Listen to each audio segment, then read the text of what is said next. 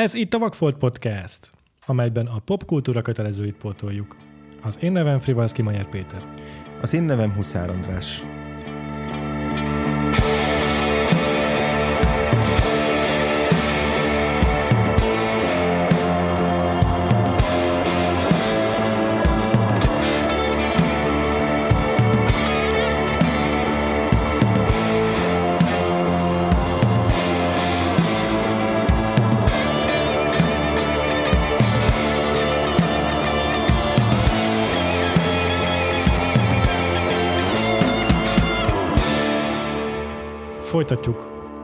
Animációs évadunkat 1997-be érkeztünk, és most belettenyerelünk a Disney Renaissance-ba, és az adásunkban vendéget is hívtunk, itt ül velünk Rácz Viktória. Szia, Viki! Sziasztok!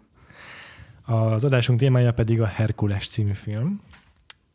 Ezt még annak idején te, te ajánltad a figyelmünkbe, Viki, úgyhogy egy, légy, légy szíves, most így rád helyezem a reflektorfényt, egy pár mondatban beszélj arról, hogy miért javasoltad számunkra ezt a filmet, és miért nem tudom, speciális darabja ez a Disney Renaissance érájának, szerinted? Hát nem teljesen komolyan javasoltam, Aha. de komolyan vettétek, úgyhogy ha már itt vagyok, akkor megmagyarázom. Hát igazából én személyes indítatásból javasoltam ezt a részét az Disney Renaissance-nak, mert hát nekem a gyerekkoromban talán ez volt a kedvencem ezekből a mesékből, és az egy ilyen pár évvel ezelőtti rádöbbenés volt, hogy amúgy ez így nincs úgy ott tartva a nagyok között, mint a többi, hanem kicsit inkább csalódásként van számon tartva, ami egy ilyen sokkoló dolog volt, úgyhogy gondoltam, hogy akár így megbeszélhetnénk, hogy milyen az a Herkules, és Igen. miért gondolják emberek, hogy nem tartozik oda az aladinok és szépség és szörnyetegek közé. Igen, szerintem mindenképpen egy, egy jó téma, Egyébként pedig így a Disney Renaissance-ban ez már ott helyezkedik el ez a film, ahol már elkezdték használni a 3D animációt is. Majd egy picit erről még beszéltünk, hogy ez hogy is néz ki ez az idővonal, hogy a Disney uh, Renaissance egész pontosan milyen lépcsőfokokból áll, de a, az előző adásainkban már azért többször emlegettük ezt a korszakot, hiszen tulajdonképpen ezt megelőlegezte, megáldozott ennek a Don Bluth uh, stúdió létrejötte, és annak a megjelenése a piacon, mint konkurencia, akkor a Disney Studio egyik alkalmazottja lett a Jeffrey Katzenberg, és ő lett kinevezve a Disney Animation főnökének. Tulajdonképpen az ő nevével szoktuk együtt emlegetni a Disney Renaissance-t, amely aztán a kis hablánya 89-ben indult el. Ez pont egy évvel megelőzte a, a, a Roger Nyulapácban, amelyről megint csak volt adásunk, és aztán magáról a reneszánszról úgy volt adásunk, hogy volt egy Goofy movie, ami, hát igen, a reneszánsz alatt jött ki, tulajdonképpen. Valamint volt egy inverz voltunk az oroszlán királyról. Azt hiszem, hogy magáról, a, azt hiszem több egyéb, egyéb adásunk nem volt a témában. Szóval így a nagy kritikailag és közönség által is elismert klasszikusokat nem dolgoztuk fel, kivéve az oroszlán királyt. De az látható, hogy itt van egy ilyen folyamatos fejlődés a, a Disney stúdió belül is, és eljutunk egészen a, a, a 3D-s animációig igazából ebben a pár éves periódusban. Na de ti ezt láttátok gyerekkorotokban, vagy most vakfoltot pótoltatok? Vakfoltot pótolok. Mm, hasonlóképp. Hát ez akkor ez... valami előzetes dolgot mondjatok róla, hogy mit gondoltok.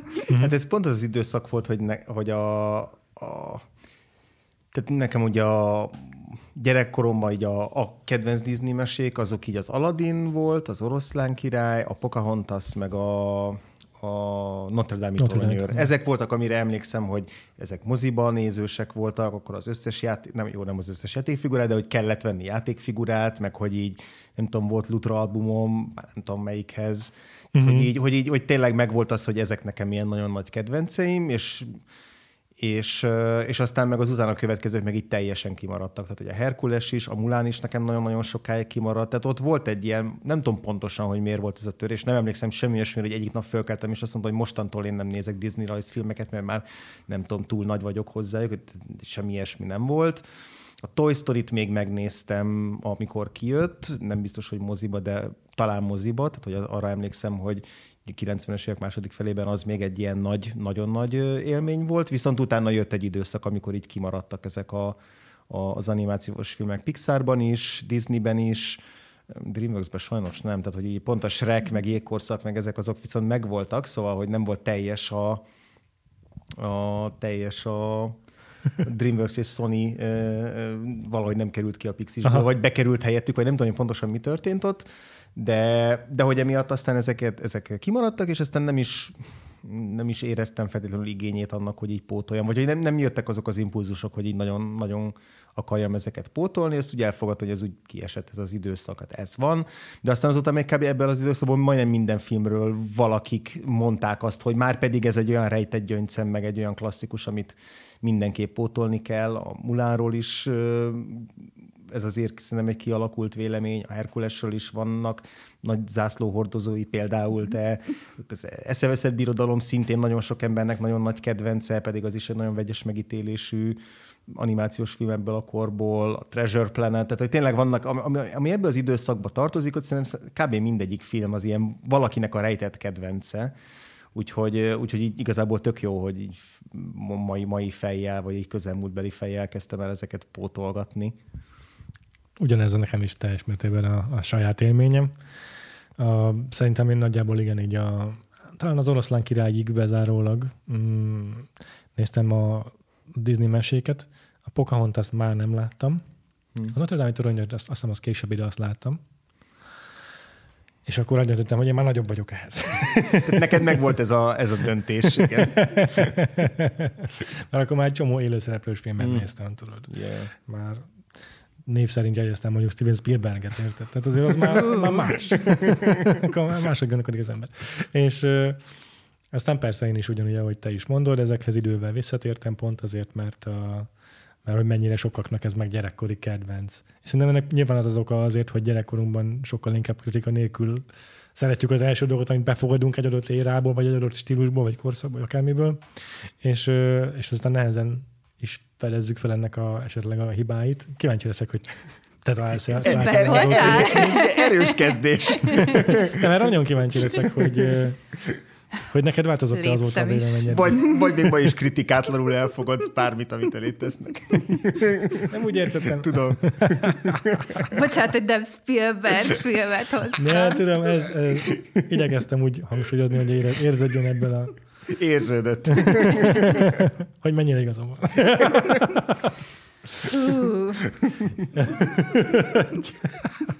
Egyébként a Herkules a 35. Disney animációs játékfilm és John Masker és Ron Clements rendezése, akik tulajdonképpen elhozták a Disney reneszánszát is. Ők rendezték a kis hablányt is, meg az Aladdint is, későbbiekben, de jóval később még a, Mo- a Vajánát, vagy a Moánát is. Szóval a fontos filmek közül minden másodikat gyakorlatilag ők csináltak. Uh-huh. Nyilván csak így a, saj- a saját idő meg kapacitásukból kifakadóan nem az összeset, de meghatározó alkotópárosa a Disneynek. Így van, és a harmadik legfontosabb ö, ember itt a film mögött az Ellen Menken, igen. a filmnek a zeneszerzője, ugye a szövegíró társait már nem Howard Ashman, hiszen ő elhunyt 95-ben, korábban. AIDS-ben. Igen. igen. Róla azért attól függetlenül még egy kicsit beszélhetünk majd. Igen, igen, igen. És itt új, új szövegírótársa akadt David Zippel. Igen, azt hiszem, igen. Tehát ők így a, ők így a legfőbb nevek így a, így a, a, az alkotók közül. A főszereplők között pedig megtaláljuk Danny DeVito-t, James Woods, illetve Tate Donovan játsza a címszereplő Herkules, mindenki kedvenc apukája a The OC-ből, a Narancsvidékből, amiről ekkor még senki nem tudta, hogy ez lesz belőle, de yeah, yeah. Illetve nem tudom, hogy magyar szinkronban egyedül azt tudom, hogy a Kulka János a, a Hádésznak a hangja, tehát a James Woods karakternek a hangja, többieket nem néztem meg. Ja, a színészeket azt mindenképpen érdemes meg végignézni, akár egy külön, külön kis Simán. szegmensben is. Um, igen, a David Zippel, a, nem tudom, hogy kérten Zippel, gondolom a, a, hm. az a szövegíró, és már volt valami közös munkája a Menkennel e, ekkoriban, de a, de a Disney-be azt hiszem, hogy a, az a Herkules kapcsán került ő be uh-huh. került képbe, hiszen mindannyian, tehát Menken is, meg ő is Broadway-ről indultak. Az Esmerről beszéltünk egy pár mondatban Esmerről, szerintem nem baj, hogyha most ez egy ilyen kizárójel abban, hogy, hogy bár az Herkuleshez semmi köze, ez már talán az első olyan film, amelyhez már abszolút semmi köze, a, amilyen viszont a Menken dolgozott, Mm, de legalább olyan meghatározó alakja a, ennek tényleg ennek a reneszánsznak, mint a másik három név. Az Aladdin volt az utolsó olyan munka, amit már nem ért meg, de még rengeteg szövege hallható benne, és az is, az, az is a Menken szerezte annak a zenéjét. És ö, ugyanúgy a kisebb lányt is együtt csinálták. Hát gyakorlatilag neki köszönhető az, hogy ilyen lett a Disney reneszánsz, amilyen, hogy a musicalekre feküdtek rá ennyire, és az ennyire fontosak lettek a dalok a mesékben, mert hogy ezt igazából velük jött be a kis hablánya, hogy, hogy ennyire hangsúlyosak legyenek a dalok, meg hogy általánosságban 90-es években az akkor is éppen a tetszalott állapotban lévő musicalt, ezt egy kicsit felélesztették ők kettem. Ugye róluk amúgy is már csináltatok adást, hiszen a Rémségek kicsiny boltjáról már volt, ugye ők ott a Broadway-en kezdték Igen. együtt, és utána egy a Disney vel bekebelezték így egymást, úgyhogy... Igen. És nem, nem csak, hogy musical, hanem kifejezetten az a Broadway musical, ami abban az időben divatos volt, a, azt a stílust hozták át ebbe az animációs filmvilágba. Csomó dalnak a szerkezete, a szövegírásban vannak olyan dolgok, amelyek visszavisszatérő jellegzetességei a Broadway musicaleknek. Úgyhogy ez egy tudatos dolog volt, hogy minél inkább Broadway-es musicaleket csináljanak a, a Disney mesékből. Ez már érdekes szerintem is. És hát ő homoszexuális volt, a Howard Ashman, ami egy olyan olyan dolog, hogy a Hollywoodban nagyon nehéz sikeres, főleg ilyen nagyon-nagyon sikeres valakinek lenni egy olyan közösség tagjaként, amit inkább kiközösíteni szoktak. És Howard Ashman ebben is egy úttörő volt. Um, meg hát ezekhez kapcsolódhatnak olyan dolgok, amelyek ö, ö, sok Disney meséről elmondhatók, hogy azért elő-elő fordulnak olyan karakterek, akiknek a szexualitása az, az nem egyértelmű, esetleg, esetleg a, a, a nem identitása nem teljesen triviális, nem binális esetleg. Hát, szóval... Főleg a gonosztevőek, akkor igen. igen, ki tudja, ezekhez mennyi köze van Ashmannek, de, de mégis ez is egyfajta reprezentáció. Abszolút. Uh... Ja, a, ami érdekes ugye a Herkulessel kapcsolatban, vagy igazán nem tudom, hogy honnan, honnan tudunk neki futni ennek a filmnek, mert elég sok, sok irányból lehetne, de ami most eszembe jutott, az az, hogy, hogy a, a korábbi Disney reneszánszos klasszikus animációs filmek, azok azért nem tudom, főleg Disney hercegnők köré Igen. csoportosultak, nem minden esetben, ott az oroszlán király, ami egy kivétel, ami egy Disney herceg gyakorlatilag, Igen. de hogy alapvetően Disney hercegnők voltak a kult szereplők, akár a kis hablány, akár a szépség és szörnyeteg, az Aladdin Pocahontas az, is, Pocahontas hiszen is, a lánya. Igen, az Aladdin az már ilyen fele-fele. Igen, uh, igen. Meg ugye mindig van egy komikus karakter is persze, aki, aki általában így leuralja a teljes mezőny, de hogy ezzel együtt a, a Disney reneszánsz mellett a Disney hercegnő, mint fogalom is. Persze. És a Mulán is amúgy. Így van, és ez össze is kötötte mondjuk a, a klasszikus régi Disney mesékkel, Csipke Rózsika, Homopipőke, stb. Tehát ez egy ilyen folytonosságot hozott. Viszont ugye a Herkules az meg abszolút egy, egy ilyen klasszikus férfi szuperhőst, egy ilyen, vagy megbeszéljük, hogy mennyire klasszikus, de hogy egy hát, ilyen, az egyik legklasszikusabb, legrégibb férfi hőst testesítette yeah. meg, és hogy itt, ha jól tudom, akkor volt is a mögött a film mögött egy olyan indítatás, hogy így, ú, hát mi van, hogyha elidegenítjük az egyik ilyen fő bézünket, a, a tinédzser fiúkat, mert és már akkor unni fogják a sok film, hercegnőt, és akkor kellett film, egy film, amit így... Nekik lehet marketingelni. Igen, igen. igen. Itt még az megelőz, megelőlegezi, hogy megelőzi a dolgot az, hogy a korábban nem általában említett Jeffrey Katzenberg most arra már kivált, elhagyta a Disney-t, igazából erről már beszélgettünk kicsit a Goofy Movie kapcsán, mert ez már az egyik utolsó produkciója volt, hogy tulajdonképpen kirúgta őt a Michael Eisner, a CEO, de ez nem így lett kimondva. És, és a Katzenbergnek volt egy ilyen mániája eddigre, hogy, hogy nekünk Oscar filmet kell csinálnunk. Mm. Hiszen a Szépség és a Szörnyeteg azt legjobb film kategóriában jelölték, nem nyert, de el akarta nyerni a legjobb filmnek járó Oscárt a Jeffrey Katzenberg, legalábbis állítólag. És, és, és egyre komolyabb, meg egyre, egyre szociálisan is, meg, meg mindenféle szempontból egyre fajsúlyosabb Disney filmeket akar csinálni. Lásd, Pocahontas, hiszen az itt szól a, a, a kolonizációról is, kisebbségek elnyomásáról. Van egy ilyen történelmi táblata, csomó, csomó olyan faktor van benne, ami esélyesé teheti arra, hogy, hogy nagy oszkáros film legyen. És aztán csak nem igazán jött be neki a dolog, végül meg össze is rúgta a port a Michael Eisner és ő távozott, én nem láttam soha a Prince of Egypt-et, ami már a DreamWorks-nél készült, mm. amit a Katzenberg alapított Spielberg-el, meg David Geffen-nel. Az lehet, hogy megint egy ilyen, ennek a folytatása, ennek a prestige animációnak. én világéletemben azt hittem, hogy ezek egy, a Herkules és a Prince of Egypt az ilyen egymás ezért, ikerfilmjei, hogy egymástól nyúlták le az ötletet kb. mert nekem ugyanúgy, ugyanannak tűnt a kettő, hogy okori férfi hős, aki herceg. Tovább nem gondolkodtam rajta.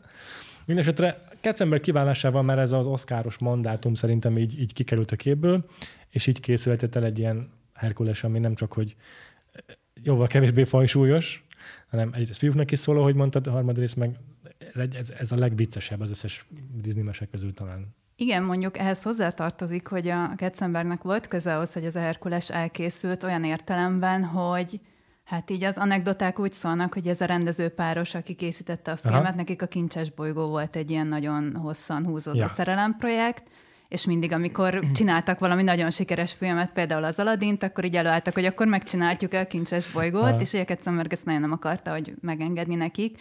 És konkrétan a Herkules az elvileg egy ilyen deal volt, hogy ő, mert hogy ő még ott volt, amikor Aha. ezt elváltak, hogy az Aladin után előálltak, hogy na megint csináltunk egy sikeres filmet, akkor hadd lehessen már megcsinálni, és erre mondta azt, hogy jó, akkor még egyet csináljatok, ami tényleg minden pénzt behoz a világon, és akkor lehet majd csinálni Aha. kincses bolygót és ugye ők egy ilyen már ott a Disney-nél keringő az egyik ilyen animátornak ja. az ötletét ugye elővették, hogy a Herkules legendából lehetne valamit csinálni, de az még akkor nagyon más volt, mert akkor még egy trójai háborút akartak belehozni, meg minden más típus, más megközelítés volt, és ugye ők azt vették elő, hogy jó, akkor ebből csinálunk valamit, és ugye azért a Herkulesen elég erősen rajta van a nyoma, hogy ezt így a világ minden pénzét behozó filmnek szánták, Igen. és ez mondjuk a hangvételében is, meg mindenben teljesen egyértelműen ott van. Meg a hogy szuperhős filmet csináltak gyakorlatilag belőle. Igen, igen. Ez a szuperhős meg onnan jön, amennyire én volt egy kb. 5 évvel ezelőtt ilyen D23 Expo, az a Disneynek egy ilyen két évente megrendezendő showműsora, vagy nem tudom, ahol ilyen panel, ahol a panelbeszélgetések sorra szokott zajlani, és akkor az egyiken a John Masker és Ron Clemens is megemlékezett a, a Herkulesről, ez gondolom pont a 20. évfordulóra esik, kb. És ők nagy képregény rajongók mind a ketten a 60-as években cseperedtek fel, pont abban az érában, amikor a Stanley a legsikeresebb képregényeit alkotta, és ö, hamar meglátták ezt a rokonságot, amit te is mondtál, hogy a Herkules az a legklasszikusabb szuperhős, és, és ö, ezt a vonalat ezt, jó, jó, ők hozták be valószínűleg ebbe a premisszába. És tényleg tele van a film ilyen képekkel, ahol heroizálják a Herkules, meg van egy megvilágítás, ahol rendesen kék, meg piros színekben van, a fénynek köszönhetően pont, mint Superman, de még egy ilyen kis ezért köpeny is van a hátán, tehát nagyon tudatosan szimbolizálják így, vagy, vagy ikonizálják így a, a, a Herkulest ebben a filmben, ez szerintem egyértelmű. Hát a másik nagyon egyértelmű, meg az, hogy az akkor is nagyon népszerűen sportolói Aha. szponzor megállapodásokra, meg az ilyen endorsement kampányokra is reflektálnak elég erősen benne Úgyhogy így kb. így ebből gyúrták össze, hogy akkor a uh-huh. sztársportolók és a szuperhősök igen. Igen. Görögországban. Igen. Igen, és egyébként az az érdekes, hogy nekem ez, az, ez a második rétege, ez a, vagy a Viki által említett rétege, az a, ez a sport, sportfilm és sportoló, mint celebritás 90-es éveknek, főleg az ilyen Michael Jordan féle ja. ilyen szupersztársága, ez vagy annyira, annyira domináns, meg annyira meglepő volt így, a, a, nem tudtam, hogy ez lesz az egyik ilyen fő, fő réteg, vagy fővonal, hogy így nekem nem, nem is esett le a Superman párhuzam, pedig utólag tényleg a tette teljes mértékben egyértelmű. Van is egy jelenet, amikor olyan, mint a Superman film, a 78-as Superman film legeleje, hogy mikor Kansasben ott fut a vonat mellett, ez meg a Herkules, meg a a, ezért a szamár által hozott kordét ezért körözi le. Tehát ugyanaz a mm. jelenet igazából. Való, való igaz. Igen, igen, igen, igen. Valamiért ez, ezt az én agyam nem, nem kötötte össze, pedig tényleg így azt éreztem, hogy igen, ez a, ez a mítosz, ez az egyik leg, legkorábbi klasszikus férfi szuperhős vagy hős karakter és, és tényleg tök egyértelmű, csak hogy, csak hogy vagy annyira, annyira ráfutottak utána erre a, erre a félig Hollywood, de inkább sport, sport. Uh, sportszenárióra, és, és annyira sportfilmes volt a... Hát a szerkezete is a nagyon szerkezet a filmnek, ilyen underdog Van egy mester, aki sportoló, így van, tehát hogy, amit így fölírtam magamnak, hogy Rocky, mm-hmm. tehát, hogy, hogy, hogy, hogy teljesen az a a, vagy, vagy nagyon-nagyon hasonló útvonal. Vagy mint a Pauli, ez a film. A, teljes mértékben, teljes mértékben olyan, vagy bármelyik ilyen klasszikus sportfilmben van ez a klasszikus edző, edző karakter, és akkor ott is az, hogy így elszáll magával a sportól, amikor, amikor nagy ja. sztár lesz, de aztán, aztán újra megtalálja a saját, saját elveit. Ja és ilyen alázatos lesz, de, de ezeket a tropokat szerintem tök viccesen megszórakoztatóan játsza ki a film, de tényleg a film közepén az a montázsa a Zero to Hero-ra, az, az, az, így, az így annyira kimaxolja a szövegében is a, a nyelvi humorral, meg az utalásokkal, meg, meg így egyébként vizuálisan is azt, hogy így hogy csinálnak szupersztárt a Herkulesből. Hát igen, tehát a, a valódi Heraklész legendára hasonlít a legkevésbé. Ja, a Herkules története, az mondjuk biztos. igen, tehát szerintem a, izé, a, nem tudom, a ókor történészek, meg vallásfilozófusok, meg, meg klasszika filológusok így izé, kitépik a saját hajukat. Ugyanúgy kigyulladt a hajuk, mint a Hades. Igen, igen, körülbelül, igen. És egy mítosznál persze valamennyire, nem azt mondom, hogy vicces, de hogy így nem lehet azt mondani, hogy ez nem így volt, mert hogy nem tudjuk, hogy mi hogy volt, de alapvetően a, az a mítosz Nem szelekű, nem. Az, az a mítosz gyűjtemény, ami a Heraklészhoz vagy Herkuleshez kötődik, a, a, ahhoz képest azért eléggé el, el, elrugaszkodtak. Ja, igen már az elején rögtön azzal, hogy a Herkules vagy Héraklész, az a Hérának a fia. Igen. Nem egy félvér, nem, nem egy valaki, akit a izé, Zeus leszáll, és nem tudom, egy bika formájában izé, megerőszakol, és úgy termékenyül, meg semmi ilyesmi nincs, ezért nagyon szép kis családi háttere van neki. Viszont lezuhan a földre, és egy átlagos házaspár neveli föl, uh, Pákent és Mákent. Úgyhogy ebben is nagyon szándékosan átszupermenezték szerintem itt a háttérsztorit. Hát igen. igen, azért az annyira nem Disney kompatibilis, hogy így a mostoha anyád akar téged megölni valójában. De az pont így... elég. ja, ja. ja, mondjuk tényleg igaz.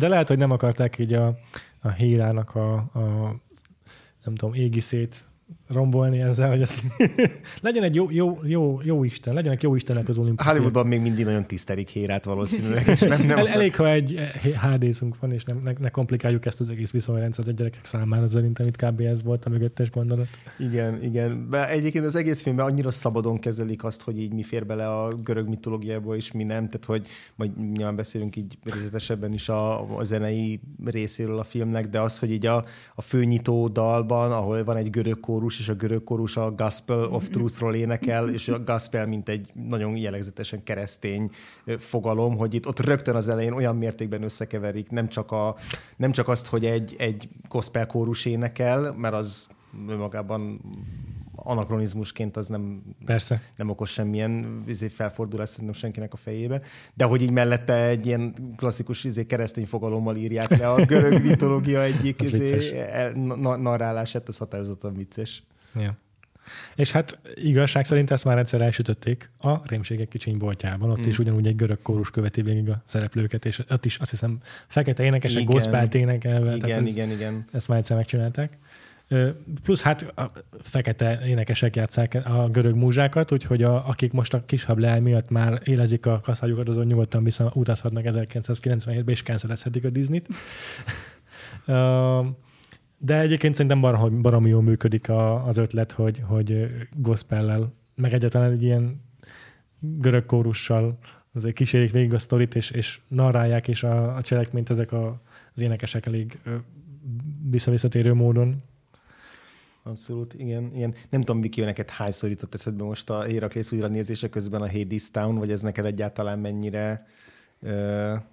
Hát ö, én azt csak így hallgattam, szóval uh-huh, annyira nem, nem vágom a sztoriát, meg ilyen, de eszembe, eszembe jutott, mint, mint hasonló, hasonló terület. Ugye az is egy, az egy Broadway musical, azt még csak Broadway-en lehetett látni. Igen, igen, igen, és a, az a Orpheus és Euridiké történetet meséli el, de ugyanúgy fontos szereplő benne Hades, hát teljesen más karakter, és hogy ugyanúgy a, a, a zenei világ az ilyen folk, gospel, blues ah, keverék, értem. és abban a, a azt hiszem, az, ha jól emlékszem, abban is a párkák azok, akik így, vagy abban a párkák azok, akik ilyen egy trióként végigkísérik és narálják a történetet a Hermész mellett, és, és ők is három fekete, vagy a három színes bőrű női, nőnek a kórusa, tehát hogy, hogy nagyon hasonló képzeteket hív elő a görög kórus így a Broadway alkotók, vagy a Broadwayhez közeli alkotóknak a Igen. fejéből. Főleg, hogy egy Igen. ilyen zenei világot párosítanak a, a filmjükhöz, akkor igazából ez így annyira adja magát. Igen. Egy görög kórus, és akkor egy ilyen Ronetsz jellegű izé, ja. lánycsapat. Ja, ja, ja. Énekeljen. Igen, ez biztos és benne van az is, hogy, hogy van azért egy ilyen hagyománya a Broadway-nek szerintem. A szövegírásban, főleg ezekben a gospel dalokban hmm. tökre vannak ilyen nyelvi lelemények, amiket szoktunk szeretni a Broadway dalokban szerintem, akár Igen. A, a, a Hamiltonban is. Tök, tök sok hasonló nyelvi eszközzel élnek ezek a dalok. Igen, és amúgy meg azért, azért is működik ennek a, ennek a behozatala, mert hogy, mert hogy akkor mindig lehetnek ilyen szarkasztikusak ezek a narrátorok. Tehát, hogy mindig lehet egy kicsit fanyar a, a, a, az, ahogy ők szemlélik a főszereplőt, vagy a, vagy a szereplőket, és mindig tudnak kommentálni rájuk.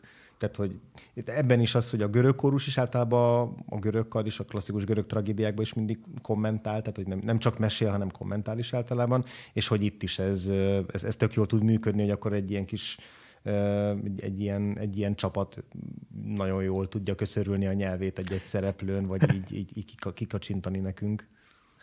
Na itt ragadom meg akkor az alkalmat, hogy beszéljek arról, hogy van támogatói felületünk is, patreon.com per Vagfolt Podcast. Kedves hallgatóink, hogyha még nem tudtatok volna róla, akkor már egy jó ideje lehet bennünket támogatni a Patreonon. Ezzel lehet hozzájárulni ahhoz, hogy a Vagfolt Podcast továbbra is működjön, továbbra is adások jelenjenek meg, valamint igyekszünk ott is extra kontenttel, további bónuszadásokkal jelentkezni a támogatóink számára. Legutóbb a Avatára vízútjáról beszéltünk, meglátjuk, mi következik a következőkben, de készülünk az Oscarra is havonta azért remélem sikerül egy-egy adást remélem összehoznunk, vagy friss filmekről, vagy egyéb témákról azért szoktunk mindig valami aktualitásról beszélni. Tehát még egyszer patreon.com per Vagfolt Podcast, itt tudtok a támogatói közösségünkhöz csatlakozni. És akkor térjünk vissza a Herkulesre.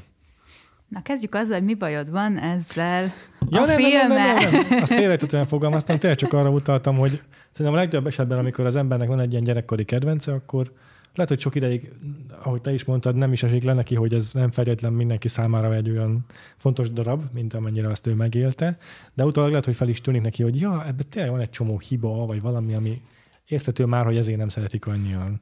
De arra voltam kíváncsi, hogy neked volt egy ilyen élményed most ezzel a Herkulessel kapcsolatban. Hát ö, ilyen erős biztosan nem, azt mondjuk lehet, hogyha nagyon kritikus szemmel kéne néznem, akkor nem állítanám azt, hogy ez a Disney reneszánsz legjobb alkotása, de azt, hogy miért imádtam, az így számomra tök világos most is, amikor visszanézem, és inkább nekem tényleg meglepő, hogy, hogy ez így miért bukott meg. A mozikban valami 250 milliót hozott, vagy valami ilyesmit, tehát nem a várakozásokon alul teljesített, és igazából Ö, tényleg, tényleg úgy van megcsinálva ez a film, hogy, és lehet, hogy még nem tudom, ezért bukott meg, hogy így mindenkinek tetszen. Jó, görögöknek nem, meg így, az így nem szerették, de hogy így mondjuk a, a, a rajtok kívül ilyen szerintem iszonyú jó a zenéje, tehát hogy ja. én azt hallgattam biztos a legtöbbet a Disney közül. Ö, szerintem a humora is baromi jó, ugye tele van popkultúrás utalásokkal, amiknek így a háromnegyede már most esik le, nem akkor, amikor néztem. Ez a protósrek. hát igen, és szerintem ahhoz képest, hogy kvázi bukás volt, volt hatása szerintem azért így a... Igen, igen. De a mai Marvel filmekre is azt mondanám, hogy azért rá lehet ismerni Könnyedén. a, hát, ezerre a stílusra. Igen. Szerintem nagyon szórakoztató a főszereplő is, mint az ilyen original himbo karakter. A Megarára majd lehet, hogy úgy is kitérünk bővebben, hogy ő miért tök király egy a Disney idézőes hercegnők sorában.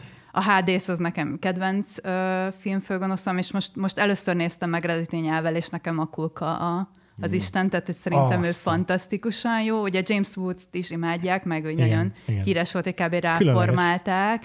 De nekem kókával az igaz, és végig az ment a fejembe, hogy ő, ő hogy adja elő ezt a figurát, úgyhogy nagyon Aztán. szeretem. Úgyhogy ez egy ilyen tényleg olyan volt, ami, ami itt így százszor végig lehetett nézni, mert hogy amúgy meg nem egy nyomasztó sztori egyáltalán. Úgyhogy, úgyhogy így nem mondom, hogy olyan bődületes mélységei vannak, de szerintem, szerintem egy baromi jó kis szórakoztató mese. Szerintem épp ez volt a vele kapcsolatos, mm, a vele kapcsolatos elvárásokkal volt a gond, hogy addigra a Disney tényleg rengeteg folysúlyos rajzfilmet tett le az asztalra.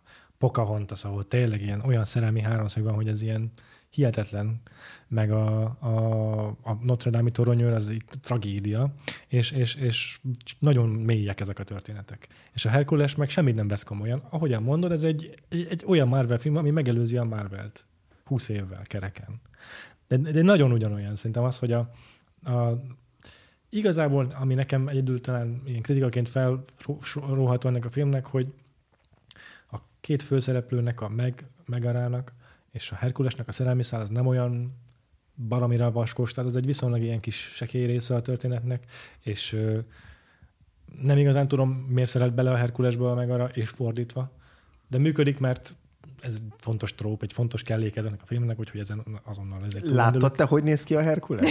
Meg a Pedig meg a... elég sokszor elmondják, hogy igen, mi miatt lehet beleszeretni. De hogy tényleg ez az egyetlen igazából kvalitásuk, hogy gyönyörű szépek, és nincs, tulajdonképpen nem látom azt, hogy mitől szeretnek egymásból. Van egy ilyen nagyon egyszerű rész ennek a, vagy egyszerű kidolgozottsága ennek az, ennek az aspektusának a filmnek, és Pont olyan, mint egy Marvel film, ahol így se az egyes emberek halálának, se semminek nincs igazán súlya, mert sokkal több a poén, sokkal lendületesebb, sokkal pergősebb. Egyszerűen ez egy olyan eszeveszett tempójú film, ami úgy diktálja a poénokat is, meg az akciót is, hogy nincs idő ilyen dolgokra, hogy, hogy, hogy azonosuljunk, vagy, vagy elmélyüljünk egy karakterben, meg a drámában. És szerintem nagyjából az, az, ezzel kapcsolatos a Disney filmektől elvárt mélysége hiányzott a korabeli nézőnek a Herkulesből. Mai szemmel nézve már hiába hiányzik, mert már ilyen filmek vannak minden hónapban a moziban. Hát igen, Spielberg már csak minden évben csinál filmeket, úgyhogy... Nem ja, pedig évente kétszer. Ez érdekes egyébként visszanézni, mint mai fejjel mondjuk a Pocahontas, mert, mert lehet, hogy így igen, az egy ilyen folyosósabb történet, de simán el tudom képzelni hogy ezt is, hogy így sokkal vontatottabb, meg így szárazabb, meg így ennyi, ennyi év után kevésbé szórakoztató. Hát, lehet, hogy nem, lehet, figyelj, hogy a, ugyanolyan élvezetes. Az, el, az első Disney reneszánsz mesék, volt bennük dráma is, hmm. Meg egy csomó humoros sidekick, meg, meg egy csomó ilyen teljes crazy karakterek, meg, meg örült akciók, mit tudom én. Aztán jöttek az ilyenek, mint a Pocahontas, meg a Notre Dame ami már teljesen komoly volt. Mm. Meg az oroszlán királyban is így na, egyre kevesebb a, humoros sidekicknek mm-hmm. a jelenléte. És akkor hirtelen egy óriási váltás ehhez képest, egy visszatérés, sőt, ez már majdnem a Goofy Movie szintű izé, humor izé, áradat, amit a Herkulesben van. Abszolút csak arra gondoltam, hogy lehet, hogy, hogy, hogy ma viszont már sokkal üdítőbb megnézni egy Herkulest. Lehet, hogy nem tudom, az üdítő a jó jelző erre, lehet, hogy egyszerűen csak az, amit te mondasz, például, hogy ismerősebb, nem tudom, uh-huh. de lehet, hogy, hogy jobban időtálló talán a Herkules így a humora miatt, mint mondjuk egy Pocahontas ami akkoriban ilyen komolynak és fajososnak tűnt. Ezt, nem, tényleg, ezt akkor tudnám megítélni, ha újra néztem volna a Pocahontas, hogy az, az vajon milyen, mert lehet, ja. hogy tévedésben vagyok, és teljesen jól működne ma is. Csak, csak mint egy lehetőség az, az a Herkules javára, hogy hogy, e, hogy ez a fajta humor, még hogyha az utalások azok nagyon is kötöttek így a 90-es évekhez, de akkor is egyszerűen a sodró lendülete, a humora, az ilyen jókedélye, az lehet, hogy élvezetesebb, szórakoztatóbb újranézéssé teszi, mint mondjuk egy Pocahontas-t, vagy egy, vagy egy Notre Dame toronyőrt. Mm, nem fogom ezt most szerintem letesztelni a közeljövőben, hogy ez így van-e, lehet, hogy abszolút nincs így. Ja. Az én teóriám sem biztos, hogy annyira stabil. A, a, a Mulán sikeres volt? Arról mit tudtok? Hát ez most jó kérdés. Aha. Mert az inkább követi uh-huh. a klasszikus Disney formát. Ugye az Aladdin az nagyon nagy siker volt, és a Mulán az ugyanaz a formula abban az értelemben, hogy azért van egy tök komoly uh-huh. tétje a sztorinak, de van egy nagyon vicces sidekick, akit egy nagyon uh-huh. hites komikus játszik, aki 80-as években tört be. Arra, tehát hogyha az nem lett sikeres, akkor viszont itt egyszer volt már egy ilyen, akkor az is lehet, hogy volt egy ilyen Disney, Disney fatigue, egy uh-huh. ilyen fáradás, egy, kezdték az emberek megunni a Disney formulát. Hát ki tudja, hogy ez, ez milyen összetevőkből áll igazából. 300 milliót hozott, úgyhogy annyival sokkal. Hát meg állítólag a Herkulesnek valami nagyon erős nyáron jött igen, amikor aha. itt sok, sok jó családi film volt, és így meg, kicsit elveszett benne. Aha, meg akkor én nagyon sok blockbuster jött ki, tehát a Batman és Robin akkor jött ki, mm. akkor a Jurassic Park második része, a Lost Hú, World is akkor jön ki. Tehát, hogy, hogy, hogy a, az volt az érzése legalábbis a Disneynek, hogy így ú, most bejöttek olyan élőszereplős filmek, hogy már a, arra mennek el a fiatalok, vagy nem tudom, a, a nézők, és, és hogy az animációs filmek már kevésbé kapósak Hmm. Így azt érezték, hogy eltolódott ez az arány így az élőszereplős blockbusterek felé, ami nem tudom, hogy mennyire tehát érted, a Jurassic Park is ott volt 93-ban, de azért még tudott nagyot ütni a, abban az időszakban egy ja. Aladdin is, tehát meg egy, meg egy oroszlán Igen. király, szóval Igen. tehát, ez csak, inkább csak egy kifogás, vagy egy mentség, de lehet persze, hogy, hogy volt ebben egy valami, amit így, amit így észrevettek a, a, a, a Disney producerek, vagy fejesek, nem tudom. Egyébként szerintem annyira nagy bukásként azért nem tekintenek rá, mert ebből is készült rajzfilm sorozat, mint az Aladdinból.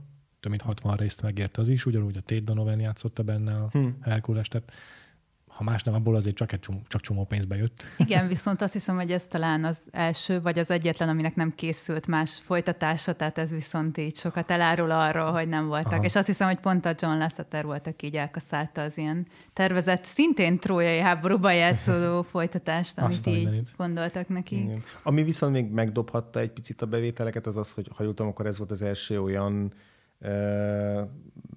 Disney film, ami már tényleg ilyen, a McDonald's-szal úgy volt, úgy volt leszerződve, hogy akkor Happy Meal menübe Kemény. benne kell lenniük. Ezt valahol olvastam, és, és nekem egyébként tökre úgy rémlik, hogy annak idején már a McDonald'sban ilyen nem tudom, Notre Dame toronyőr figurák is voltak. Igen. Szóval nekem, nekem ez kicsit sántít. Nem vagyok biztos tudom, hogy meggyőződve ennek a. Abból a szempontból új volt ez a marketing kampány, hogy már a film megjelenését megelőzően elárasztották a hmm. boltokat a, a Herkules figurák, meg minden. Lehet, hogy a Happy Meal is így volt, hogy, hogy jóval korábban elkezdték ezt a dílt nyílbeütni, mint hogy a film megjelent volna, és már előre elhinteni a filmnek a sikerét, sem, mint hogy meglovagolni a, a bevétel. Nem, nem tudom. Igen, lehet, hogy nem ez volt az első, de az biztos, hogy, hogy, hogy McDonald's-szal, Nestlé-vel, Hallmarkkal, tehát hogy nagyon sok, sok céggel kötöttek ilyen, ilyen egyességet Értem. vagy szerződést, hogy akkor megtolják a, a figurákat, ami egyébként tök logikus, mert a filmben is szerepel, hogy a Igen. Herkules figura az milyen rohadt népszerű a filmen belül, szóval a, adja magát. mindenféle szponzors uh, déljei, persze. Igen. Igen, igen. igen. Egyébként meg amit mondtál így a szerelmi szállal, most lehet, hogy kicsit csapongunk. Beszéljünk mindenképpen erről a, erről de, a Herkules de, meg dologról még. Hogy ebbe, ebbe az az érdekes, hogy nekem ez például tökre működik az, hogy, hogy ők miért szeretnek bele egymásba, hogy így nincsen túl bonyolítva, de hogy az egyértelmű, hogy amikor a, először meglátja meg, akkor így jó, hello, tehát hogy van egy ilyen fizikai vonzalom, és egyszerűen csak azért megtetszik neki, mert egy, itt van egy csődör, aki így jól néz ki. És aztán meg, amikor fölvázolják az ő háttérsztoriát, hogy ő azért adta el a lelkét Hádésznek, mert szeretett egy, egy másik görög férfit, aki meg aztán faképnél hagyta egy másik nőért, tehát hogy van egy ilyen, egy ilyen erős kiábrándultság, cinizmus, csalódás, és akkor itt van egy ilyen nagyon, nagyon kedves figura, akit az először, először ilyen idiótának néz, vagy hát úgy nézi, hogy idióta, mint az összes többi férfi, most kicsit parafrazálom, de hogy ezt tudom elképzelni az ő, az ő fejében, és aztán ahogy meg megismeri, hogy ő, te, te, te, ahogy a Viki mondta, az original himbo, tehát hogy egy ilyen nagyon jó lelkű, e, viszonylag buta, de, de, de egy teljesen ártalmatlan, kedves valaki. A, a Herkules az úgy Superman, hogy amikor leveszi a szemüvegét, akkor is Clark Kent marad. és hogy, és, és hogy, tehát, hogy találkozik egy, egy ilyen emberrel, aki, aki ennyire őszinte, hogy ez, én, én ezt el tudtam hinni, hogy ez úgy megmozdít benne valamit, és majd beszéltünk arról a dalról is, ami, ami erről szól, mert szerintem nagyon sokat, uh-huh. ö, sokat ö, tesz ahhoz hozzá, hogy, hogy ez hiteles legyen nekem ez a szerelmi szál. A másik oldalról meg egyszerűen Héraklész beleszeret az első az lányba, első. aki szembe jön vele, aki egyébként meg nagyon menő, tehát hogy teljesen érthető ez a, ez a része, de uh-huh. ott szerintem egyszerűbb a, a vonzalomnak a magyarázata. Igen. Jó, sosincsen túl magyarázva a Disney meseiben, hogy miért szeret egymásra a férfi meg a női felszereplő, ez tény. Hát meg ez egy tényleg egy szép, szerintem egy szép sztori, hogy a Megarának ez a, ez a bizalom visszanyerése a férfi nem iránt, vagy legalábbis egy férfi iránt, aki mm. tényleg tudja, hogy nem tudna neki ártani. Mm. Már önmagában ez a háttérsztori, amit az előbb az András felvázolt, szerintem egy egyen érdekesebbé teszi, mint bármelyik egy átlagos Disney hőst a megarát szerintem. Hát meg eleve valahol gonosz tevő, mert hogy igazából igen, a igen. rossz fiúval van, csak hát nem teljesen igen. saját akaratából. És az, hogy neki is van egy tök jó karakteríve, nem csak a főhősnek, a Herkulesnek, uh-huh. ez önmagában izgalmasát teszi. Nem emlékszem, hogy a Jászminnak volt ilyen nagy éve mondjuk az Aladdinban. Igen, igen, igen, igen. Ja, tényleg tök jó, hogy, hogy hogy egyrészt egy ilyen szürkép karakter, vagy hát, vagy hát sokáig ugye úgy, úgy nem tudjuk eldönteni, hogy most morálisan szürke, aztán persze azért ő is úgy van megalkotva, hogy a Hádésznak a, a túlsza gyakorlatilag, és csak szabadulni próbál, és ezért Ja. korrumpálódik idézőjelben, ja. de hogy ő is egy hősies karakter, akit egyébként így nagyon könnyű szeretni.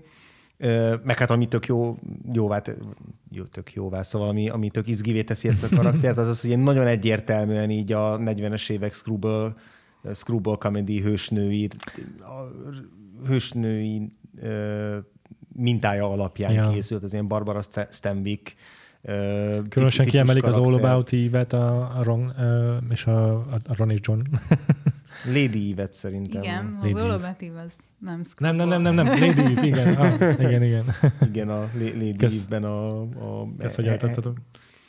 a, az, az ottani karaktert. Szóval, hogy, hogy, hogy tényleg hozza ezt a, ezt a csípős nyelvű, szarkasztikus, kicsit keserű, kicsit kiábrándult, de nagyon talpra esett valakit, aki, aki így felülről szemléli a saját, vagy próbálja felülről szemlélni Mhm. a saját helyzetét, és nyilvánvalóan okosabb a, a férfi partnerénél. Igen, és, és megvan egy ilyen önmagával szembeni, ö, ahogy te is mondod, ez a önreflexiója, kis kiábrándultsága. A, és a férfi karaktert, a Herkules meg a Jimmy Stewartról, hát a, a szintén a, a Screwball Comedy fiatal James Stewartjáról mintázták, főleg a, a melyik filmet is emelik ki vele kapcsolatban? Vele, vele is volt egy ilyen egyértelmű, amit így, amit így szerettek uh, idézni a, a rendezőpáros, hogy ki, kiről mintáztak. A Mr. Smith Goes to Washington, Hmm. az a film, amire utaltak vele kapcsolatban. A- Arra utalnak, hogy azért nem egy nem, nem, nem, nem, nem brutálvá próbálják tenni a, a Herkules karakterét, tehát nem teljesen ostoba fajonkú, hanem úgy lemlángész, hogy inkább naív, és, és, de ez a earnest, ez az őszinte, ez a nagyon mm, tiszta lelkű valaki.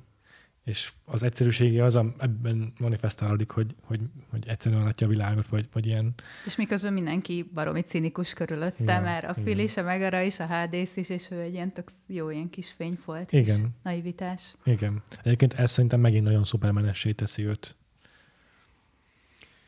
Igen, és hát a, a, a dalok közül szerintem egyértelműen a Megnek a dala a legjobb a filmben, vagy hát nekem az volt a legösszetettebb. A, a Zero to Hero is zseniális, tehát hogy az is egy nem véletlenül, Ja. hanem nem, is tudom, nem, nem tudom mennyire nevezhető klasszikusnak, de hogy, de hogy én még nem hallottam korábban, bár ez a Zero to Hero, ez megvolt ez a kifejezés Hát az valahol- persze, ez egy valahonnan. régi, régi dolog.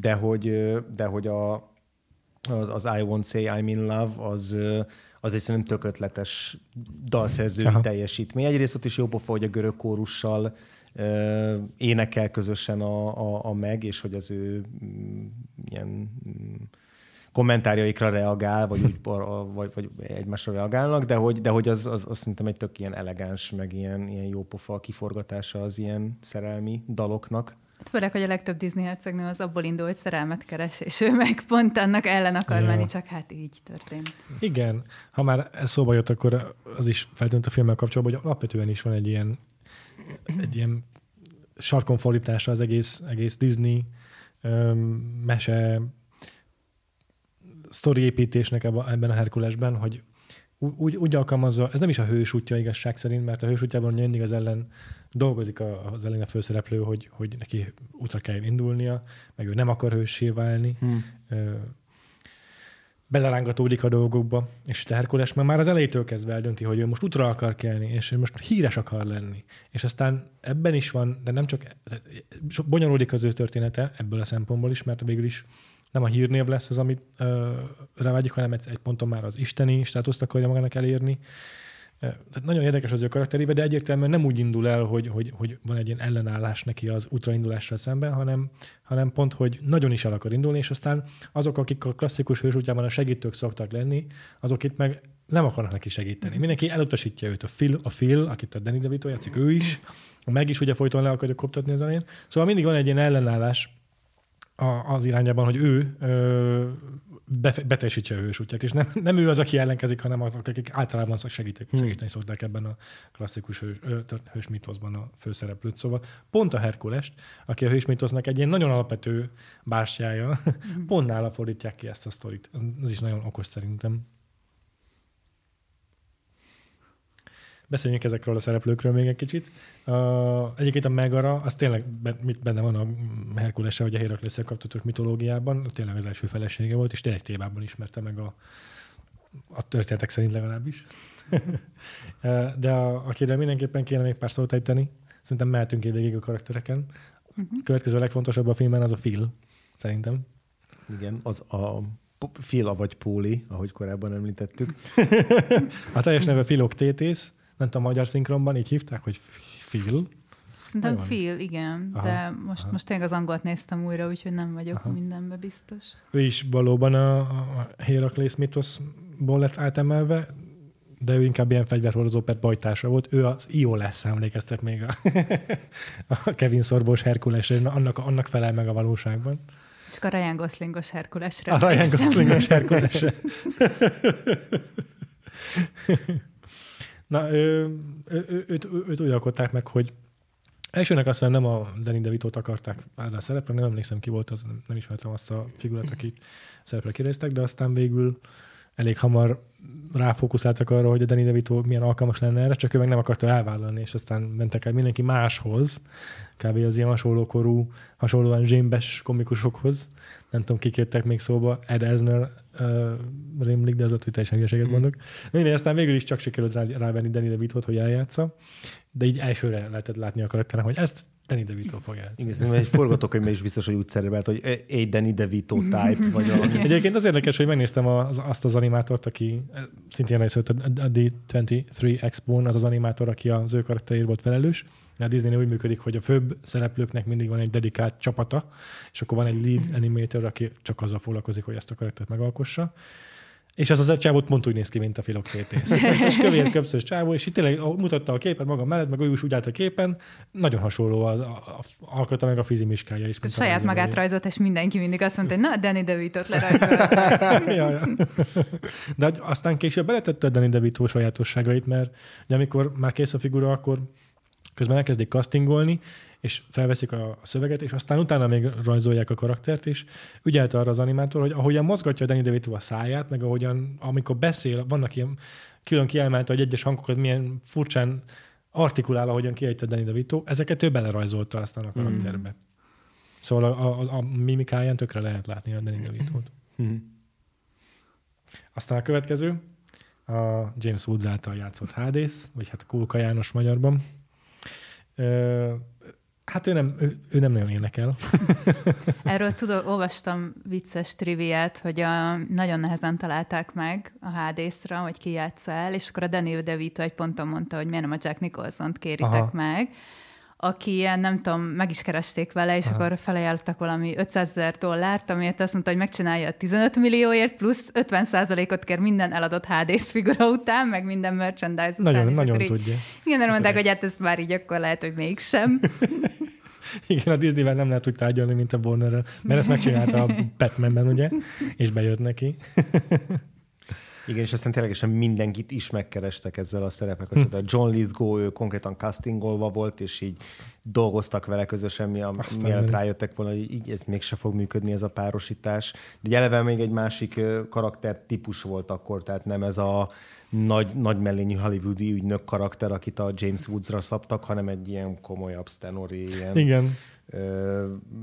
Ilyen igazi Zordonhoz, hát, talán még az sem biztos, de hogy egy, a James Wood is így írt egy interjúban, ez is bejátszották a D23 Expo-n, hogy hogy ahogy ő játsza a karaktert, az a smúzolós. Ezt a szót Igen. használja, ő tényleg angolban is ezt a szót használja hogy, hogy, ne, amikor, hogy azt képzelnéd egy villanról, egy ilyen Disney gonosztevőről, hogy majd így dörgedelmesen fog megjelenni, és impozáns karakter, és ő direkt nem úgy játszott, hanem ez a smúzolós figurát hozza. Igen, igen, igen, és akkor olyan neveket kerestek még meg, mint a Ron Silver, 90-es évek egyik ilyen, ilyen alap, alapembere, hmm. akkor James Coburn, régi veterán, a Rod Steiger, Kevin Spacey felmerült, a Phil Hartman felmerült. Később a Kevin Spacey aztán játszott is a magár életében egy tevőt. Igen, igen. Akkor a Robert Evans, a ugye legendás producer, őt is behívták, hogy így miért ne, tehát akkoriban már valószínűleg akkor gondolkoztak egy ilyen párhuzamon, hogy legyen Értem. egy ilyen nagy, nagy mellényű figura ez a, ez a hádész.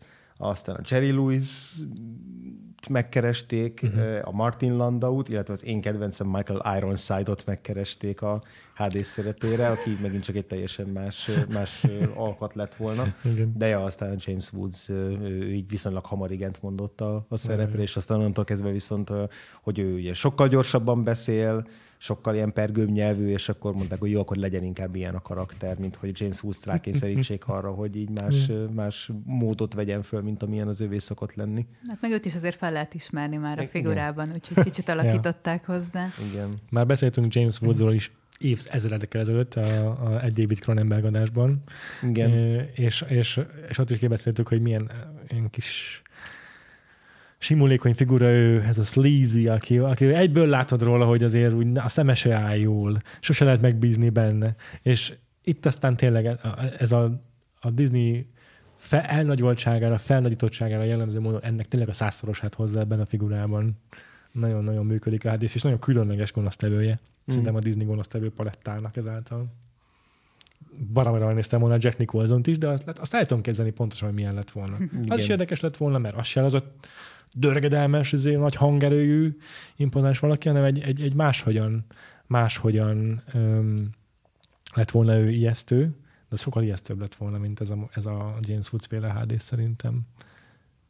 Hát igen, meg ez ettől lett különleges, hogy nem ez az a kijut róla eszembe, vagy ki jó főgonosznak, Aha. hanem így valahogy oda került, és így megszületett valami, amire senki nem számított. Igen, igen, tényleg, tényleg.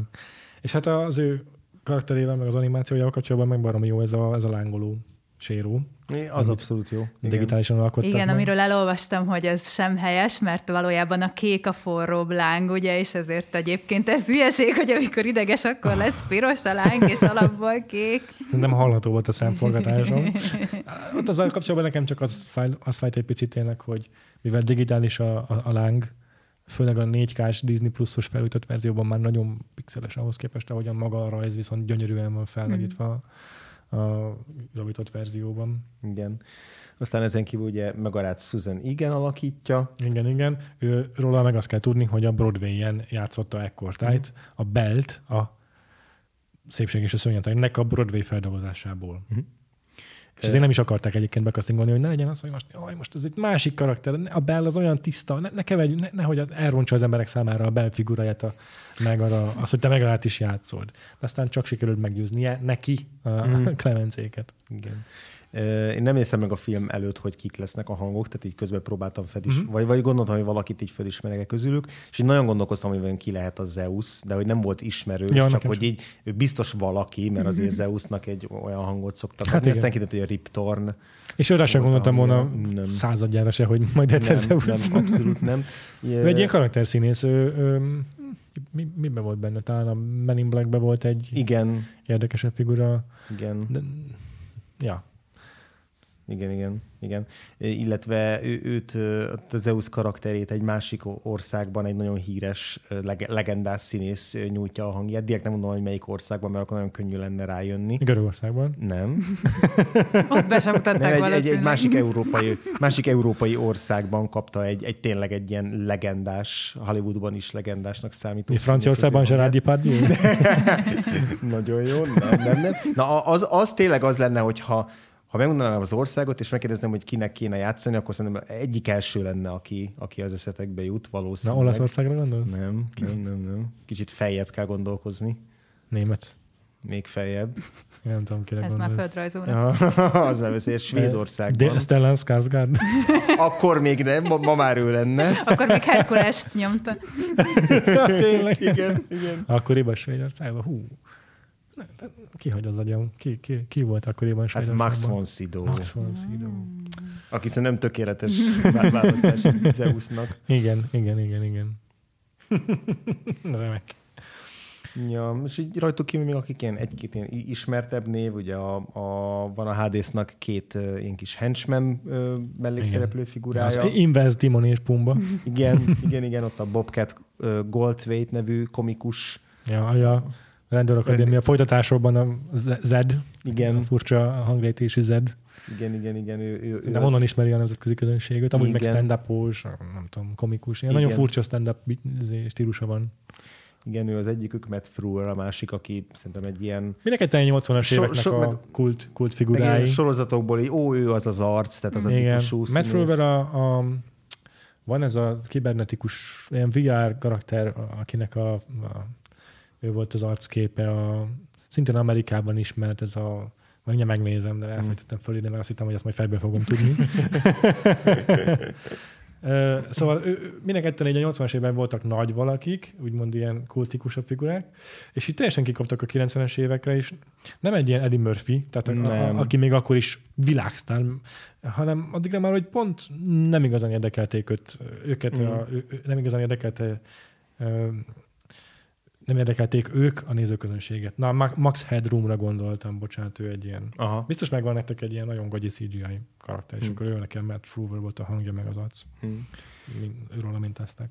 Sajától kívül természetesen feltűnik a filmben Jim Cummings, mint egy ilyen alap. De ő több, hang... több karaktert is azt hiszem ő, ő adja a hangját. Igen. Úgy láttam a Wikipédián, ő a, adja a Mici Mackó leginkább ő hozzá kapcsolódik, de még volt, volt a, a, az Oroszlán királyban is valakinek hangja, ő egy ilyen állandó Igen. visszatérő. Itt meg azt hiszem, hogy a gonosz Kenta úrnak volt talán a hangja akkor a... a Meg fel... néhány ilyen név nélküli valakinek a háttérben is. Igen, pluszban. igen. Akkor természetesen a Pegazus, a szárnyas ló hangja ki más lenne, mint Frank Welker. Oh, tényleg, tényleg. is volt az oroszlán királyban, nagyon emlékszem. Így van, és akkor még, még két érdekes casting. A film elején van egy ilyen bónusz narrátor, aki elkezdi az egész filmet. Az nem tudom, meg volt egy kicsoda. Hát utólag, persze. Szóval ilyen a Charlton Heston.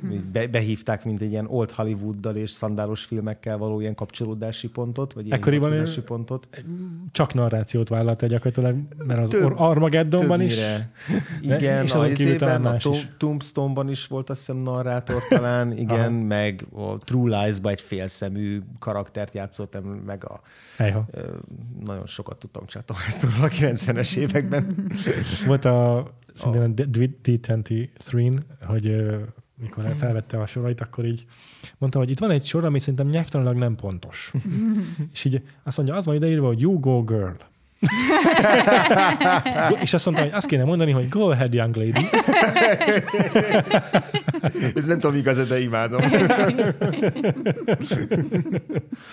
Aztán ja. még egy vicces casting a Paul Schaefer. Igen, igen. Aki a Let- David Lettermannek az állandó zenekar vezetője, a kapasz szemüveges csából, aki mindig akivel mindig beszélget a Letterman a Igen. Letterman show-ba. Én ki nem azt a csávót, ja, ja, ja, borzalmasan ja, idegesít, Engem és így, akkor megjelent a Hermes, mondom, nagyon emlékeztet valakire, és nem tudom, hogy kicsit, ja, most már értem, hogy miért.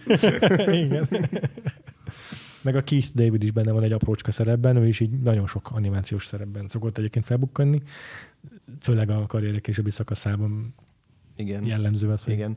Érdekes, mert, mert ő is az egyik színé, vagy egyik istent játsza, és érdekes, hogy színé, színészek, nem tudom, miért színészeket mondani istenek helyett, frajdi elszólás, de hogy, a, hogy viszonylag kevés Isten szerepel ebben a filmben. Tehát hogy simán meg lehetett volna meg csinálni. csak ilyen kis aprócska szerepel. Igen, meg lehetett volna csinálni úgy ezt a filmet, hogy így oké, okay, ott van Zeus, Héra, meg ott van Hades, de hogy rajtuk kívül még ilyen fontos szereplő legyen, nem tudom, az Árész, meg a Apollo, Héphaistos, nem tudom, akárki, és de, de hogy igazából csak ilyen egy pillanatra látjuk őket, meg így fél mondatot hallunk róluk esetleg a film végi nagy ja. ütközetben, szóval ez ja. egy érdekes Hát ezt a kettőben, meg a háromban lehetett volna kifejteni. Igen, mert valamennyire logikus, hiszen Héraklész viszonylag hamar kikerül a Pixisből, vagy esetleg lekerül az Olimposzról, és onnantól kezdve arról szól, hogy ő hogyan igazodik el az ember életben, szóval ebből nehez Igen. nem is kellett volna beleszuszakolni nagyon más isteneket, de akár el tudtam volna képzelni. Majd a spin-offokban. hát meg igen, igen, a Herkules mitológiának a, igazából ezek a próbatételei Igen. a legfontosabb része is. Amik közül nem sok köze volt azoknak a próbatételeknek azokhoz, amik a filmben voltak, de igen. igen. De jaj. Még pár nevet felírtam, akik nem a mikrofon előtt, hanem a kulisszák mögött dolgoztak ezen a filmen, akiket szintén érdemes kiemelni.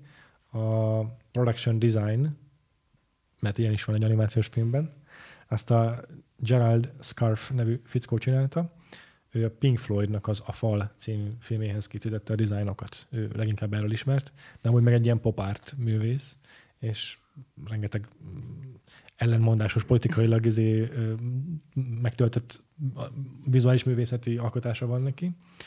És nem a Disney stúdiónak az alkalmazottja, és ez az első olyan film a Disney animációs filmek között, aminek a production designját nem egy Disney alkalmazott csinálta, hanem egy külsős nagy név. És ő rajzolta az összes karaktert eredetileg, aztán volt, akit inkább nem úgy csináltam meg, ahogyan ő elképzelte, de például a, az ilyen elnyújtott arcok, meg ezért nagyon hegyes szögek, meg a állak, meg ilyesmi, az nagyon az ő Hmm. jellemvonás, a jellegzetességei, és a, a, például a, a két kis henchman, a Pain és Panic, a magyarban Pech és Pánik, ők szerintem nagyon egyértelműen a, ennek a Gerald Scarfnak az alkotásai. A Hádésznek is ilyen nagyon-nagyon éles a vonásai, aztán a Megarát is, hát ö, azt nem, olyan, azt pont, pont nem ő alkotta. Mm, a párkákon nagyon látni az ő kezanyomát szerintem, ők is ilyen baromira szögletesek. És a másik név, akit még ki kell emelni, aki szintén érdekes, hogy, hogy a Disney kívülről jön, az van egy tánc koreográfusa is a filmnek. A Disney rendszeresen használnak a tradicionális animációs filmekben referenciát, tehát hogy fölvesznek színészeket egy viszonylag világos háttér előtt, és akkor azt tudják felhasználni az animátorok nem csak úgy, hogy átrajzolják rotoszkópan, hanem akár csak így tanulmányozzák a mozgást. És az összes táncjelenetet, amit a múzsák produkálnak, azt megcsinálták Hmm. fekete bőrű táncosokkal, és erre felvettek egy koreográfust, akit úgy hívtak, hogy Frank Getson Jr., ő egy híres tánckoreográfus volt így Hollywoodban, és az En Vogue nevű zenekarnak van ez a Free Your Mind című sláger a 80 valahányból, 80-as évek végéről. Na, az egy ilyen négy tagú fekete csajóból álló zenekarnak a dala, és annak híres a tánckoreográfiának, a videóklipnek, és akkor ez az a csávó, aki csinálta azt a tánckoreográfiát. Tehát ő direkt úgy találták meg, hogy a Free Your Mind-os csávót akarjuk. úgyhogy, úgyhogy itt ilyen, ilyen ilyesmivel is gondolkodtak azért, hogy lépjünk ki kicsit, kicsit a komfortzónánkból. Igen, a filmnek a zenéje az alapvetően ki, kilóg a, a klasszikus Ah. Disney zenékből. A hangszerelése picit talán kevésbé, de hogy, de hogy műfajilag van egy-két olyan dal, amilyen nagyon klasszik, klasszikus Disney betétdal, de hogy egyébként ez a zenei világ tényleg inkább a rémsége kicsit kicsin könyve felé, ö, Kicsimboltja. kicsin boltja, bocsánat, felé kanyarodik vissza. Így ilyen hivatkozásként. Ja, menken azért menken. Tehát szinte megvannak a saját Meg, stílusjai, persze. és azon kívül meg próbál, kimozdulni a komfortzónából talán. Mhm. Ez a gospeles, ez se fegyelem az ő ötlete volt, ezt is a rendezők javasolták, vagy erőltették, hogy legyen ez a gospel is. Menken először nem akarta, Mhm. de aztán végül meggyőzték, hogy hát ez még egyszer te javasoltad, vagy te csináltad. Sikerült rávenni őt. Még gondolkodtam azon is, hogy vajon a filmnek a bukásában szerepet játszott a Kevin Sorbo féle sorozat. Ezek egy időben voltak? igen, igen, igen, igen. Hát akkor már két éve műsorom volt. Hát igaz, akár meg is tolhatta volna a Herkulesnek a szekerét. Hát ja, az igaz. Hogy így mindenki Herkules lázban égett, és akkor nem tudtak betelni vele, és még a rajzfilm is jön. Hát, és Lehet, hogy nem is az volt a baj, hogy ez nem olyan, mint a görög legendák, hanem mm, ez nem olyan, mint Kevin Sorbo, Lehet. úgyhogy ez nem tetszik. Ki, ki mondaná, igen, ma már. Még amire gondoltam, hogy beszélhetnénk egy kicsit, az a technológia, meg a technika, amit ebben a filmben használtak az animációhoz. Uh-huh. Szóval azért az animációs évad keretében szeretem, hogy még tudjuk nézni a fejlődését ennek a, a médiumnak. És azt már emlegettem az adás elején, hogy itt már a 3D-t is használták elég extenzív ebben a filmben. Nem ez volt az első, ahol használták ezt a 3D-t az animációs filmek közül, mert a Beauty and the Beast-ben a Szépség és a Szörnyetegben is van egy jelenet, ahol van némi 3D háttér használat, mert a nagy ilyen báltermi jelenet, ami eh, baromira látványos set piece, a, ott, ott is össze-vissza forog, forog a kamera, és akkor a háttér az valószínűleg volt CGI. Nem emlékszem biztosan, de ott szerintem 3D-vel rajzolták meg a környezetet. Itt már viszont szereplőket is. Tehát a Hydra például az egy 3D animált karakter. És a Disney mesék, még a klasszikus Disney mesék, amikről az évadunk leges legelején beszéltünk, András, azok ugye úgy készültek, hogy a különböző rétegeit az animációnak külön cellekre rajzolták, áttetsző transzparens celluloid szalag, a kép, a is, és azokat kamerázták le. És ez volt a multiplane kamera, hogy a képek egymás alatt voltak külön bizonyos távolságban egymástól, attól függően, hogy a térben ugye, hogy helyezkedtek el az egyes rétegek, hogy a háttér volt a legmesszebb, és akkor a szereplők, akik egymáshoz közel vannak, azok egymáshoz közel belehelyezett rétegekben, és akkor úgy fotózták őket le. És akkor ez így tényleg fizikailag el voltak távolítva egymástól ezek a rétegek, és akkor ezt ugye lecserélték az életdigre már digitális ennek a digitális alternatívájára. Az utolsó rajzfilm, ahol használták ezt a multiplane-t, az, a, az pont a kis hablány volt, és akkor ott volt egy jelenet, a, ott is a legnagyobb set piece-nek a legvégén, egy digitális sem megoldott multiplán képsor, és aztán azt a technológiát, amit ott kipróbáltak először, onnantól azt már azt használták minden további mesében. Ez egyébként a Pixar-tól jött a technológiát, meglepő mondom, ami akkor még nem volt a Disney tulajdonában. És ez a CAPS nevű ilyen digitális ö, produkciós rendszer, de ugyanaz a lényeg, hogy beszkenelik a képeket, és aztán ott a számítógépben csinálják meg a különböző rétegeket igazából. Csak ez annyiban különbözik a sima multiplane-től, hogy már lehet, mivel három, számítógépben vagyunk, lehet a 3D-t jobban használni. Tehát akár azt is, hogy a háttér, amit alapvetően úgy szoktam megoldani, hogy van egy nagyon nagy kép, és akkor azt így mozgatják a kamera előtt, meg az előtétben van egy szereplő, akit mozgatnak szintén. Na, az a háttér az már lehet, hogy a 3D-ben is tud akár mozogni. Tehát a kamera mozgását úgy tudja kimitálni, hogy a háttér jobban mozog, más irányba is mozog. Ugye korábban a multiplane kamerából nehezebb volt itt trükközni. Ott is csináltak ilyet, hogy valamit nem feltétlen a kamera sikával merőlegesen helyeztek le, hanem elfordították egy picit, és akkor ilyen érdekes parallax hatás jött létre, meg ilyesmi, de, de ezt a digitálisan már sokkal könnyebb ilyenekkel játszani. És akkor a Herkulesben az eddigiekhez képest, az eddigi átott Disney mesékhez képest sokkal több az ilyen izgalmas kamera mozgás, meg kameratrükk. Tehát a, Oroszlán királyban is beszéltünk róla, szerintem abban egy vagy két olyan jelenet van összesen, uh-huh. ahol így körbe kocsizik a kamera, és a szereplőket úgy veszi fel, hogy körbe-körbe jár előttük a kamera, és ilyen körsvenkelés van. Ez egyszer vagy kétszer csinálták meg, mert azt még teljesen tradicionálisan kézzel animálták. Úgy értem a tradicionális, hogy beszkelnelik persze a végeredményt, és úgy fotozzák le, de tényleg kézzel rajzoltak mindent. És itt meg már állandóan ezt csinálják. Rengeteg olyan jelenet van, főleg a, amikor a Herkules próbatételét látjuk, meg a, a harcait látjuk, állandóan körbe-körbe forog a kamera, meg, meg mindenféle módon izé, izgalmasan mozog a kamera. A szereplők is fontosan változtatják, más szögből láthatóak, az is baromi nehéz megcsinálni igazából, mert ugye alapvetően, amikor animálsz egy karaktert, akkor mit tudom én, a kép bal szélétől a jobb szélig elsétál, vagy ilyesmit szoktak csinálni, és akkor azért viszonylag egy oldalán látni egyszerre, persze mozognak a vétagjai, meg minden, de azért nem kell egyszerre sok dimenzióját fejbe tartani az animátornak, amikor lerajzolja a karakternek a fázisait. De amikor már így a kamera is mozog ezzel együtt, és a szereplő meg fordul el a képben, még pluszba ehhez képest is, az már igen nehéz ezt a rengeteg dimenziót egyszerre észben tartani, amikor lerajzolsz egy figurát. Szóval ezekkel is dolgoztak, és, és, és uh, itt aztán már tényleg nagyon-nagyon látványos dolgokat tudtak kihozni a képből ezáltal.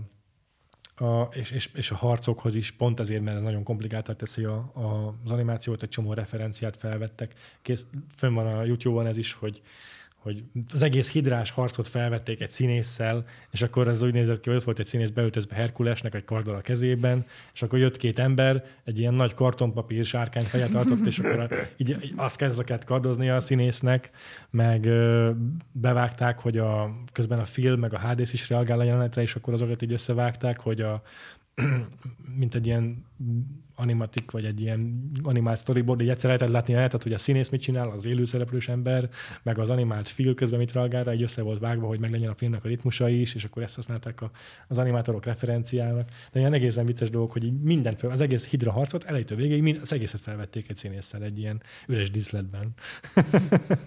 és akkor ott ugye a kamerát használták, hogy a megfelelő kameraszögből látszódjon a színész. Voltak ilyen close amikor tényleg a Herkulesről is egy close a filmet. Tehát minden megcsináltak élőszereplős rendezést gyanánt. Tehát egész hihetetlen, hogy mennyire ö, sokat használtak itt referenciákat. Mm-hmm.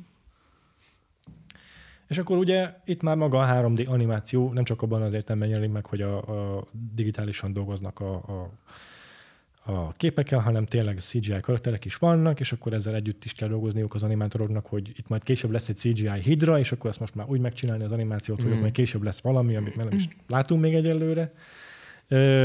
Itt nyilván egy kicsit kezdetleges azért ez a CGI, tehát nem olyan szép az a hidra szerintem, mint amilyen a szépek az animált, a, a tradicionális animált karakterek. De nem, nem is lók ki egyébként annyira. Egy picit, picit kilóg. Szerintem egy picit kilóg.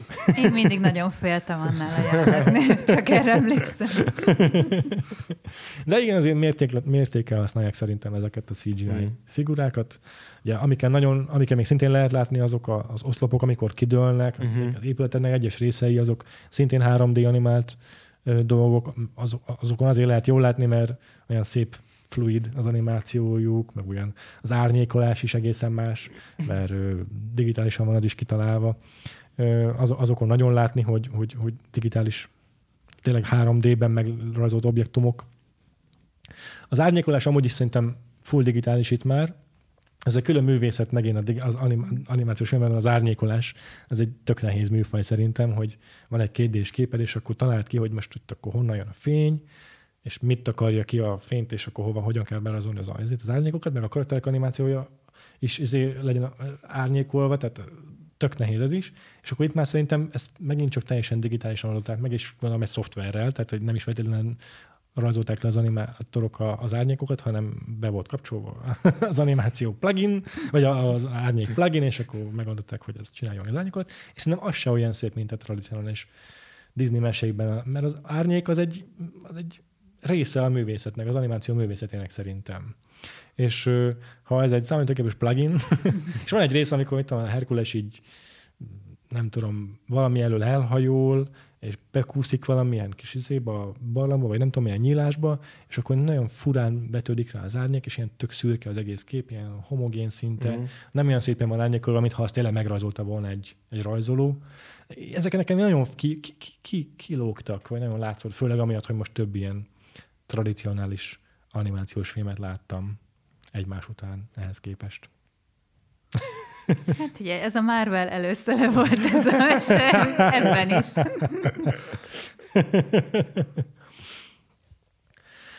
Nagyjából ennyi szerintem, a, amiért érdekességként találtam így mm. a mhm. technológiáról, ez a, ez a digitálisan beszkennelt ö, rajzoknak a használata.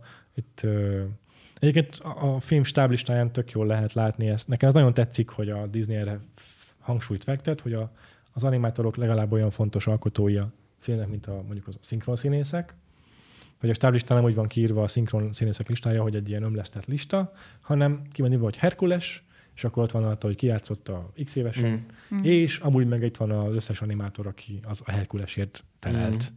És akkor ott, ott van a vezető animátor, aki meg egyébként, ha érdekel valakit, az a szerepe, hogy a, a karaktert nem csak megalkossa, hogy, hogy mik a vonásai, mik a, tehát mik a jelzetességei, hanem a keyframe-eket ő rajzolja meg, tehát amikor egy mozgást lerajzolsz, akkor a fontos állomásait a mozgásnak azt egy a, a lead animátor kivitelezi, ő, vázlatol, ő, ő készíti el a vázlatokat, és aztán ezekből készülnek a, a, a cellre átvitt anyagok, amiket már külön a emberek csinálnak, tehát van egy külön valaki, aki a kontúrokat áthúzza, van egy ilyen cleaner, akinek az a dolga, hogy a, a, a vázlatból az ilyen maszatokat, mit tudom, mindent letisztiz, letisztázzon, tehát azért van valaki, akinek az a dolga. És akkor van az in-betweener, ez egy külön státusz, ez a szakma neve, akinek az a dolga, hogy a, a keyframe közötti további frémeket megrajzolja. Mm. Tehát ez, őt, ma, őt már nem a lead animátor csinálja a, a rajzokat, hanem egy az egybe egy külön animátor, akinek az a dolga, hogy kövesse az anim, a fő animátor stílusát. Mm. De ott már nincsen azokon a képkockákon elvileg olyan, amit nagyon ki kéne találni, mert a keyframe múlik. A, azokból már ki kell, hogy jöjjön, ki, látszódnia kelljen a karakter stílusának, mozgásának, a jelzetességeinek. És akkor a keyframe közötti rész már elvileg ilyen no kell, hogy legyen. Most már ezeket ugye mind 3D animáció. Ezt ma már teljesen elhagytuk, már csak 3D animációban készülnek rajzfilmek. Nagyon kevés a tradicionális animációs film legalábbis. Disneynek meg nem is készül olyan, és ott egész más műfaj, és majd az évad hátra levő részében fogunk tudni ezekről beszélni. Ezt még mindenképpen akartam, mert most jobban utána néztem kicsit a, a, annak, jó. hogy hogy készül a tradicionális animáció, és, és ezek szerintem ilyen fontos, vagy érdekes, érdekes részei ennek. Csillagos szemmel hallgattunk.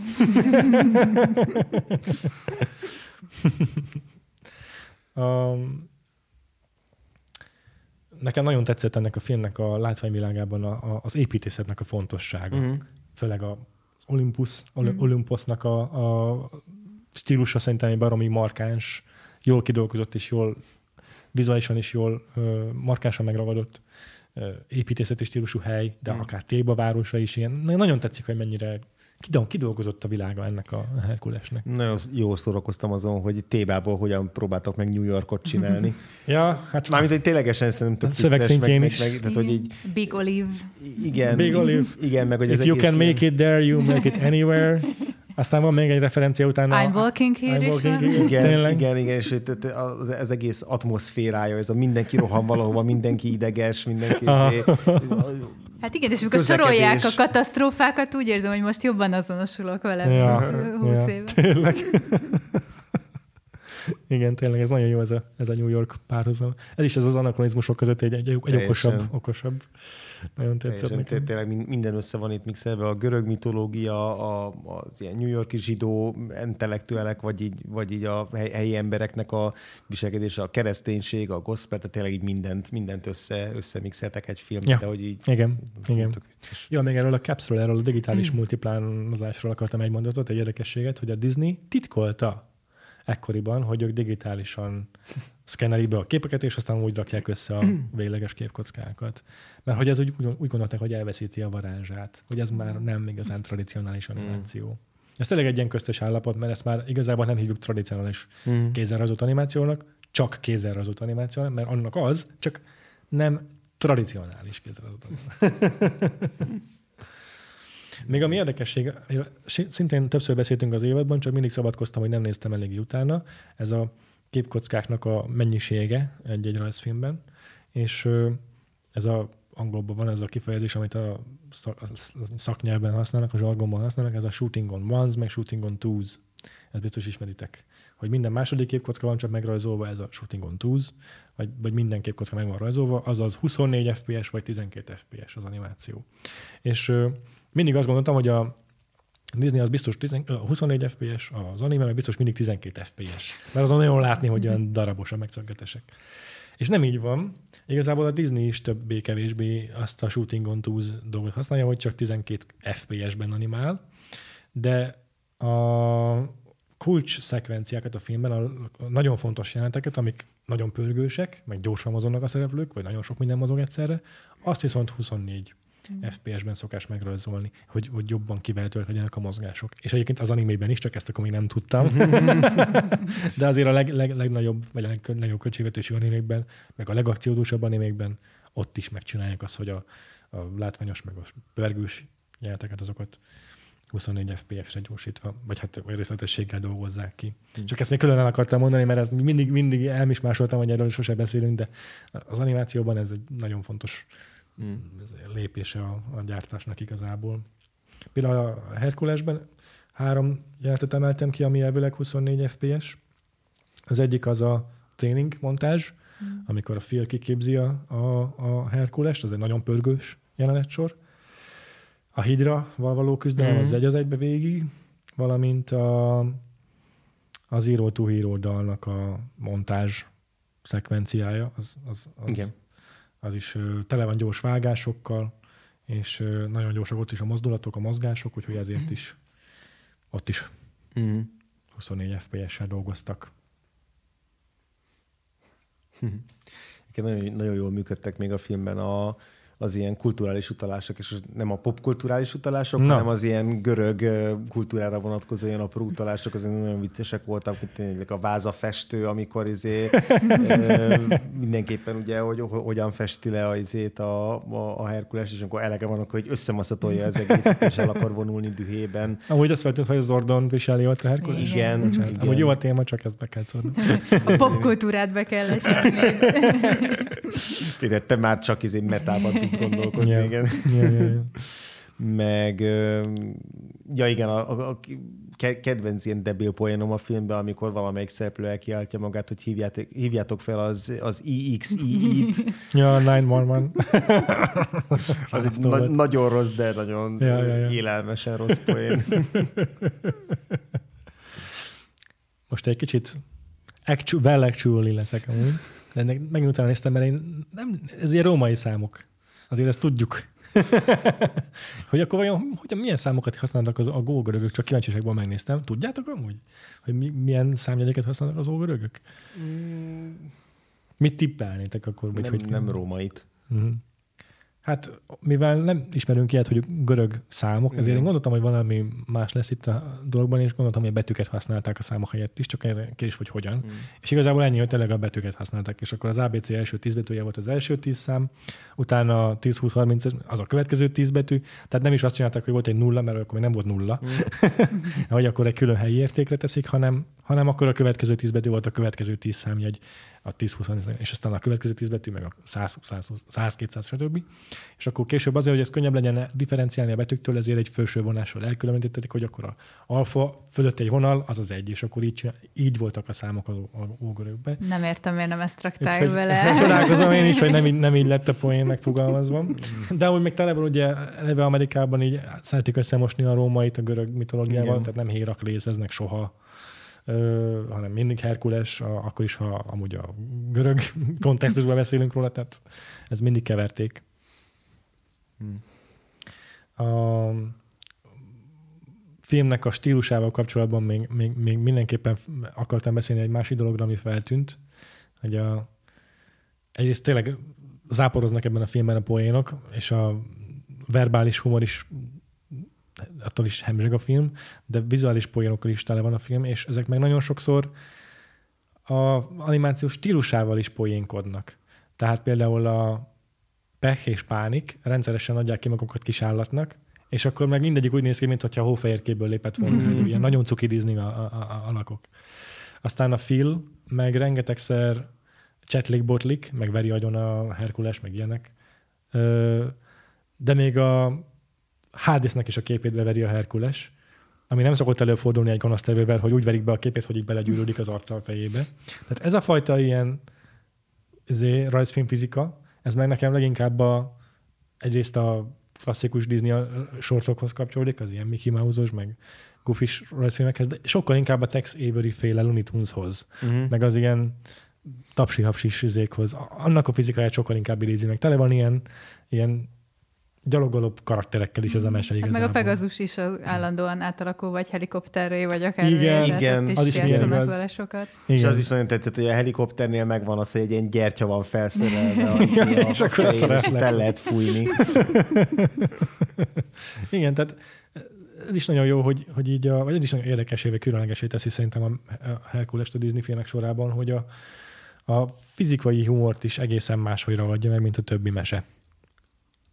Meg szerintem egy picit itt érződik, hogy azért az Aladdin alkotói mentek tovább ebbe, mert hogy itt tényleg, amióta a Genie van Aha, határozottan tényleg. ez, hogy en, ennyire játszanak ezzel, is. igen, Aha. hogy hogyan néz ki, meg miket idéz meg, az ja. ugye itt meg csak itt minden karakterre átvitték igen. ezt a stílust. Igen, ez, ez itt a leginkább speciális tényleg, hogy itt minden karakter ilyen. Tehát hogy nem az van, hogy van a két vicces sidekick a sztoriban, és amúgy mindenki tök komolyan vehető, vagy mindenkinek van egy adott stílusa, és akkor csak azon belül értelmezhető, mint mondjuk egy Zordon, uh-huh. hanem hogyha ebben a mesébe szerepelne a Mufasa, akkor ő is izé elcsúszna a taknyál, meg beverni a fejét a Herkules. Tehát itt, itt, senki, itt mindenkiből hülyét lehet csinálni. Zeusból is. Itt mindenki tök komolytalan. Ez egy Isten káromló film. szó szerint tényleg. Igen, de egyébként az azért ugye titánok is, akik egy, a végső fő gonosz, a klasszikus, ja. mint a Marvel filmek, amikor Itt a titánok harca izé- is totál komolytalan. Hát, rossz irányba indulnak el, igen. Igen, igen, igen, igen, igen, igen, igen, igen, Ez el is hangzik a Ron Clemencéktől, hogy hogy az ilyen ógörög mitológiai feldolgozások, mint a titánok harca, vagy akármi a klasszikus Hollywood érából, az mind ilyen nagyon tisztelettudó és, és, és komoly volt, és ők ezt nagyon nem akarták, és direkt, direkt szét, szétpoénkodták ezeket is. Um, volt egy tök jó cikk valamelyik, a Cartoon Brew, azt hiszem azon a magazinon, ami ilyen animációs filmekkel foglalkozó magazin. A Ron Clements és John Masker ilyen rendezői tipjei, vagy tanulságai, vagy hogy mondjam, amiket az évek során összeszedtek. Nem mindegyik volt szerintem érdekes, vagy újdonság, de, de párat kiemelt, amit nekem tetszettek a párat elmondnék nektek is ezek közül. Az egyik az volt, hogy a, szerintük a, hogy a Masker azt mondta, hogy a legtöbb Disney, legtöbb Disney rendező, akik rendezővé válnak a Disney berkein belül, mert arról beszéltünk, hogy általában az animációnak valamilyen fázisán dolgozó valakikből lesznek mm. rendezők, ők sok, sokszor storyboardinggal kezdik a karrierüket, vagy abban dolgoznak. És hogy a storyboardingot úgy fogalmazta meg, hogy az a legjobb út a rendezéshez. Mert aki storyboardot csinál, annak már rögtön kell gondolkodnia abban, hogy hol helyezkedik el a kamera, blocking van, tehát a szereplők hol helyezkednek el. Ez gyakorlatilag rendezés papíron. Öm, és a, a, a mozgásnak, a, nyilván, a jelenetnek a nyilvánvalósága, mit akarsz vele elmesélni, hogy egyértelmű legyen a, a jelenetnek a, a, a akciója, ez, ez már a storyboardban meg kell jelenjen, és aki ezzel foglalkozik, az már gyakorlatilag rendez. Akkor a másik, amit tetszett, az az, hogy a, volt egy Frank Thomas nevű Disney alkotó, ő a, a kilenc öregnek az egyike, van a Disney's Nine Old, Nine Old Men, akik a Disney alatt nevelkedtek ki, a Walt Disney alatt nevelkedtek ki, és sokáig ők vitték tovább az ő mentalitását, aztán ők is nyugdíjba mentek. Szóval a, a, a Clemencék még nála, náluk tanultak, és az a Frank Thomas volt az egyik Nine Old Man, akinél tanultak. Őtől azt tanulták, hogy mindig minden jelenetet ötször csinálj meg. Tehát, hogy ne az első ösztönöddel menjen, hogy, hogy hogyan rendez meg egy jelenetet, hanem kényszerítsd rá magad, hogy mindent, mindenből csinálj öt variációt, és abból válasz ki a legjobbat. A Disneyland ez egy elég markáns ö, dolog lehet, hogy a, a maximalizmust ilyen, ilyen jól egyértelműen meg lehet fogalmazni, hogy ötször minden neki kell állni és megcsinálni, és, és abból válasz ki a legjobbat. Na, ez, ez az egyik legjobb illusztráció annak, hogy mitől ilyen maximalisták a Disney mesék. Um, volt egy, volt egy olyan is, ami szintén egy, egy, egy másik Nine Old Man-től származó tipp, ezt úgy hívták, hogy Cliff Nordberg ezt a fickót, hogy nagyon fontos néha megállni egy pillanatra, hogy egyértelműsítsd a poént, hogy észrevegyék az emberek a poént. És pont a Masker mondja, hogy ő, ő nagyon szeret, vagy nagyon sokszor azon kapja magát, hogy baromi gyors, amit uh-huh. csinál, és, és, és szinte már, hogy mondjam, tehát kivehetetlenné válik tőle az akció, annyira gyorsan akar haladni a sztoriban. A Herkules az egy nagyon pörgős film, ez, ez tényleg nagyon jellemző rá. És hogy néha muszáj mondjuk egy, egy, egy, egy, egy hatásszületet egy hatásszületet tartani, hogy lehessen az embereknek a, a, a, a tantusz, vagy az a, a, a poén, ami jelenetbe, amire kifut a jelenet, az, az tényleg legyen idő felfogni. Ez szerintem nagyon érdekes. Az utolsó pedig az, az megint csak egy nagyon speciális és ilyen disney dolog, amit ha nem írják le nekem, akkor soha nem gondolok rá. Ezen túl meg csak ezt fogom figyelni, hogy a, ezt is az egyik Old mentől tanulták, ezt meg úgy hívták, hogy Erik Larson, hogy ö, arra sarkalta ezeket a rendezőket ő, hogy mindig gondolkodjanak a szereplőnek az orrában. Az orr, az a grafikus útmutató olyanak, hogy hova kell nézni. Hogy, a, hogy a szem az mindig követni fogja az orrot, és hogyha valaki beszél valakihez, akkor akire néz, a, arra figyeljen, arra nézzen az orra is. És ezzel így a néző számára is mutatja, hogy hova kell, mire kell figyelni. És így tudod, hogy amióta erről beszélsz, csak az, az orromat nézik. Igen. Ezt már mindenképpen szerintem el kell figyelni a Disney meséknél. Ez nagyon tetszett nekem a, a, a tipjeik közül. Egyébként meg még az ő párosukról így, hogy ki mit csinál vajon egy rendező párosban, ez mindig is egy ilyen rejtély szokott lenni számomra. Náluk úgy áll, úgy áll össze a dolog, hogy a, a Masker inkább a, a, a nyers ötleteknek a, az, hmm. a kidolgozás, vagy az, az ötletek első fázisát találja ki, és a Clemens az, aki ezeket aztán így elkezdi lecsiszolni egy, egy, egy első forgatókönyv vázlattán. És a rendezésben pedig a, felosztják azt, hogy ki mind dolgozik, melyen szekvencián. Az általában amúgy is így néz ki egy animáció rendezőpárosnál, hogy akkor felosztják azt, hogy ki melyik jelenetet választja, és mit csinál meg. Még a Spider-Man Into the Spider-Verse-nél is így volt, ahol valami három rendező dolgozott a filmen. Szóval ez egy alap dolog, de hogy a, abban is felosztják, hogy mondjuk a Masker csinálja inkább a komikus meg az akciós jeleneteket. Pont a Maskerről mondtam, hogy ő nagyon pörgős, és neki volt fontos tanulság az, hogy le kell állni néha. És a Clemens az, aki inkább a drámai, meg a, a, a érzelmeteli jeleneteket szokta elvállalni. És akkor a, a, azt is mondja, hogy ez már csak ilyen érdekesség, hogy amikor a, éppen frusztrált Masker a Clemens miatt, akkor gyakran azzal vezeti le a feszültséget, hogy karikatúrákat rajzol a Clemensről. Ennyi. Szerintem így a Masker és Clemens, mm. amilyen fontos. Amit tudtam, azt összeszedtem róluk, és igyekeztem elmondani. Szuper. Igen, az a, az a poénok utáni szünet megvárás, az azért is érdekes, mert most is, hogy néztem, hogy nyilván nem tudom, te nem lehet befogadni azt, amikor így eleve folyamatosan tolják, még én mindig azon gondolkozok el, hogy így mai szemmel így azt gondolnám, hogy nézek egy ilyen mesét, hogy jaj, de hát ezt a gyerekek semmit nem értenek ebből, és ezt így hogy lehet így csinálni, és hogy gyerekként mennyire nem érdekelt, hogy nem értettem semmit ezekből ja. az utalásokból, vagy ugyanúgy az Aladinnál, és így soha nem rémlik ezt, hogy kicsit is irritált lettem volna, hogy így nem ismertem fel, hogy Robin Williams milyen, nem tudom, amerikai komikussá alakul át éppen, ja. vagy ilyesmi. Igen, igen, igen, igen. Valahogy csomószor szerintem érezzük, hogy ez most egy poén, talán még tudunk is nevetni rajta, mert attól is vicces, hogy ahogy kinéz, amit tudom, még ha nem is értjük az utalást konkrétan. De gyerekként is szerintem legtöbbször tudjuk, hogy ez most itt egy poén, csak hát tele kell hozzá 20 év, hogy lehessen. Jó van, bennetek van-e még bármi a filmmel kapcsolatban, amit akartatok esetleg megosztani, vagy megvitatni? Nekem szerintem nincsen. Viki? hát gondoltam, hogy pár szót válthatnánk arról, hogy mit gondoltok, milyen lesz a hamarosan készülő élőszereplős Herkules, uh, és vajon tényleg. jó ötlete ilyet csinálni ebből a meséből? Igen, hát már megvan a, a rendező, azt tudjátok, hogy kicsoda? A Guy Ritchie. Guy Ritchie, oh. így van. És a Russo testvéreknek a stúdiója fogja gyártani, ők is aktívan részt vesznek a, a, tehát a munkátokban, nem csak a pénzt adják, hanem kreatívan is hozzájárulnak. És amúgy a Disney, tehát a Disney egész ez egy újabb élőszereplős remake.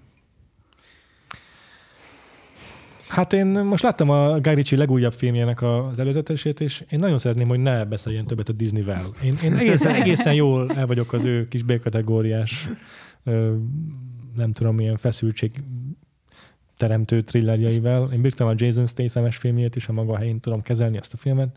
Inkább csináljon olyanokat, mint a élőszereplős disney de én nálam ugye ezek az ilyen élőszereplős disney valahogy ez az ilyen nézhető, de feleslegestől az emberiség ellenes büntet kategóriáig mennek el. Ugye a utóbbinál van az oroszlán király ö, élőszereplős változata. És nekem például így ebből az összes borzalmas élőszereplősbe az Aladdin volt a kedvencem eddig, amit az ugye ő rendezett. Amúgy ez tényleg egészen tolerálható volt. Meg hogy abban így tényleg így nem tudom, volt ötlet. Ötlet. Meg, meg valami, amiből így tényleg érdekes volt. Egy új, új fogás, egy új szemléletet tudtak Igen, beletenni. igen. És ettől függetlenül abszolút nem hiszek abba, hogy ez a film működőképes lesz, és még ezt azelőtt is ezt gondoltam, amik mielőtt lenyilatkozták a russzóik, hogy a TikTok által inspirált musicalt akarnak belőle csinálni. Ez a igazi boomer mondat.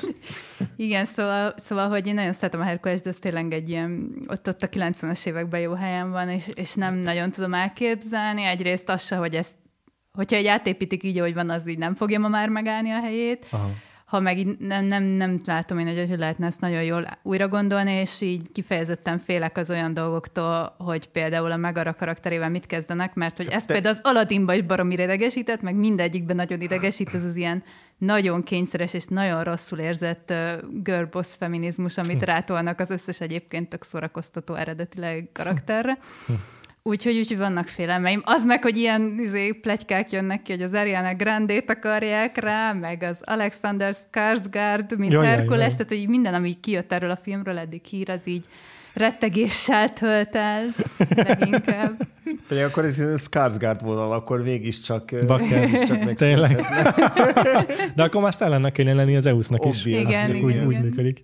Na, ezért, ez a TikTok, ezen, ezen elgondolkodom, ez hogy, hogy, hogy értik? Ez annyira boomeres. Hát igen, tehát van minden, nem tudom, 40-es cégvezető férfinak megfordul ja. a fejében egy ponton, hogy TikTok felé kell elmenni. Ja.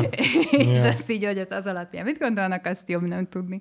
Egyébként végül is lehet, hogy van valami értelmes koncepció mögötte, mert a Bridgerton abból ilyen TikTokos kezdeményezésként létrejött egy musical, és az tök jó állítólag.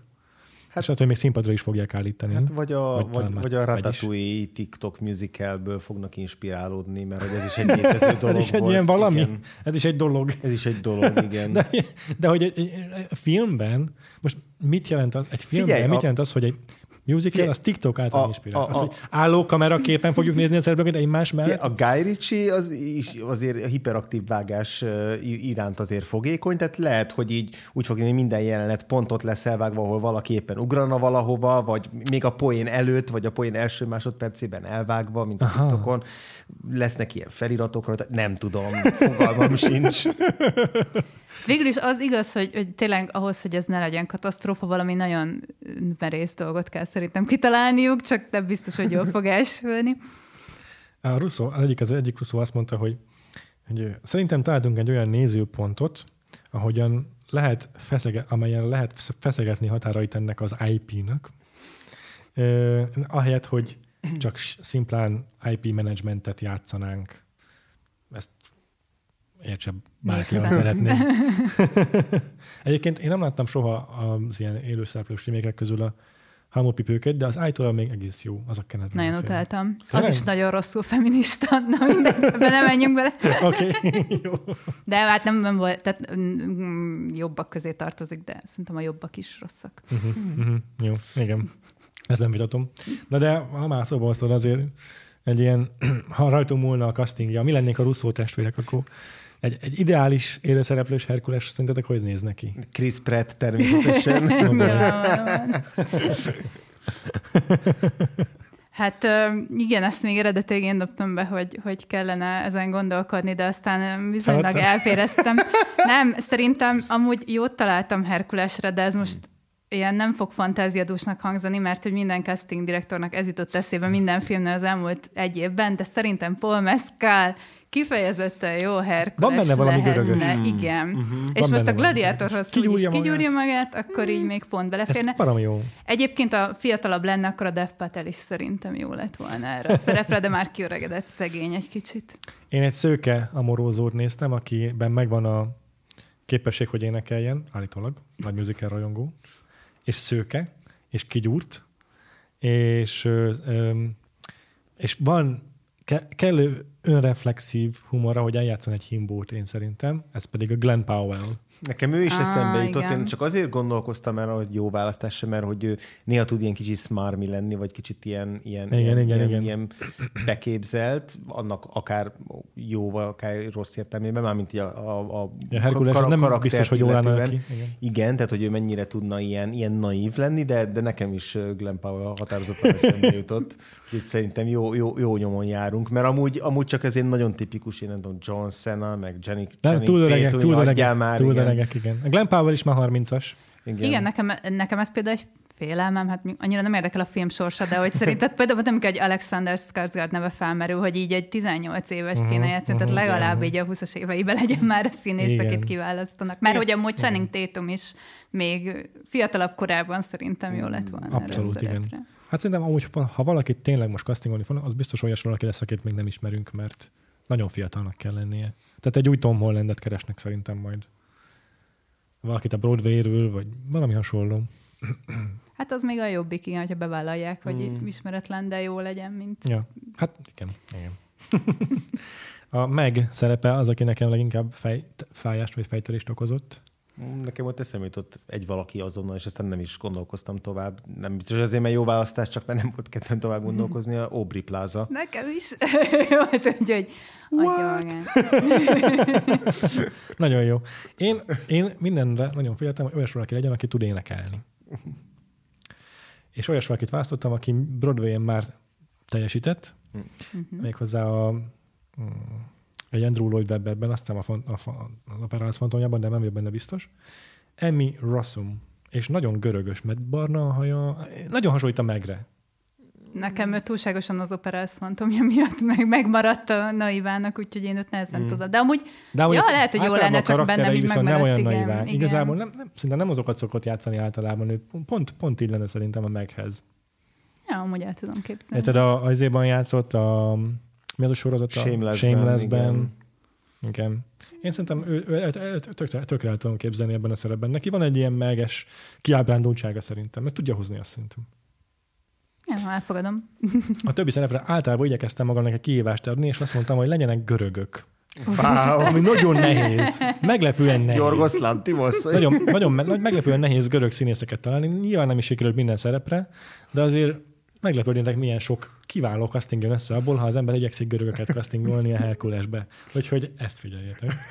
Filoktétész, vagyis Phil, görög lesz az illető, testalkatra is passzol. Michael Chiklis. Szerintem ő bevállalna ilyen baromságokat. Szerintem ő totál, totál passzol. Ugye Hádész az nem görög, de akár görög is lehetne, ahogy kinéz. Jó, most Gyorsan elvesztetted kezdem érteni, igen. Le, a lesz, lesz, még, lesz még néhány. Hát csak ugye a fő, főleg az isteneknek nagyon nehéz Mhm. olyan, a- olyan alkotót találni, aki...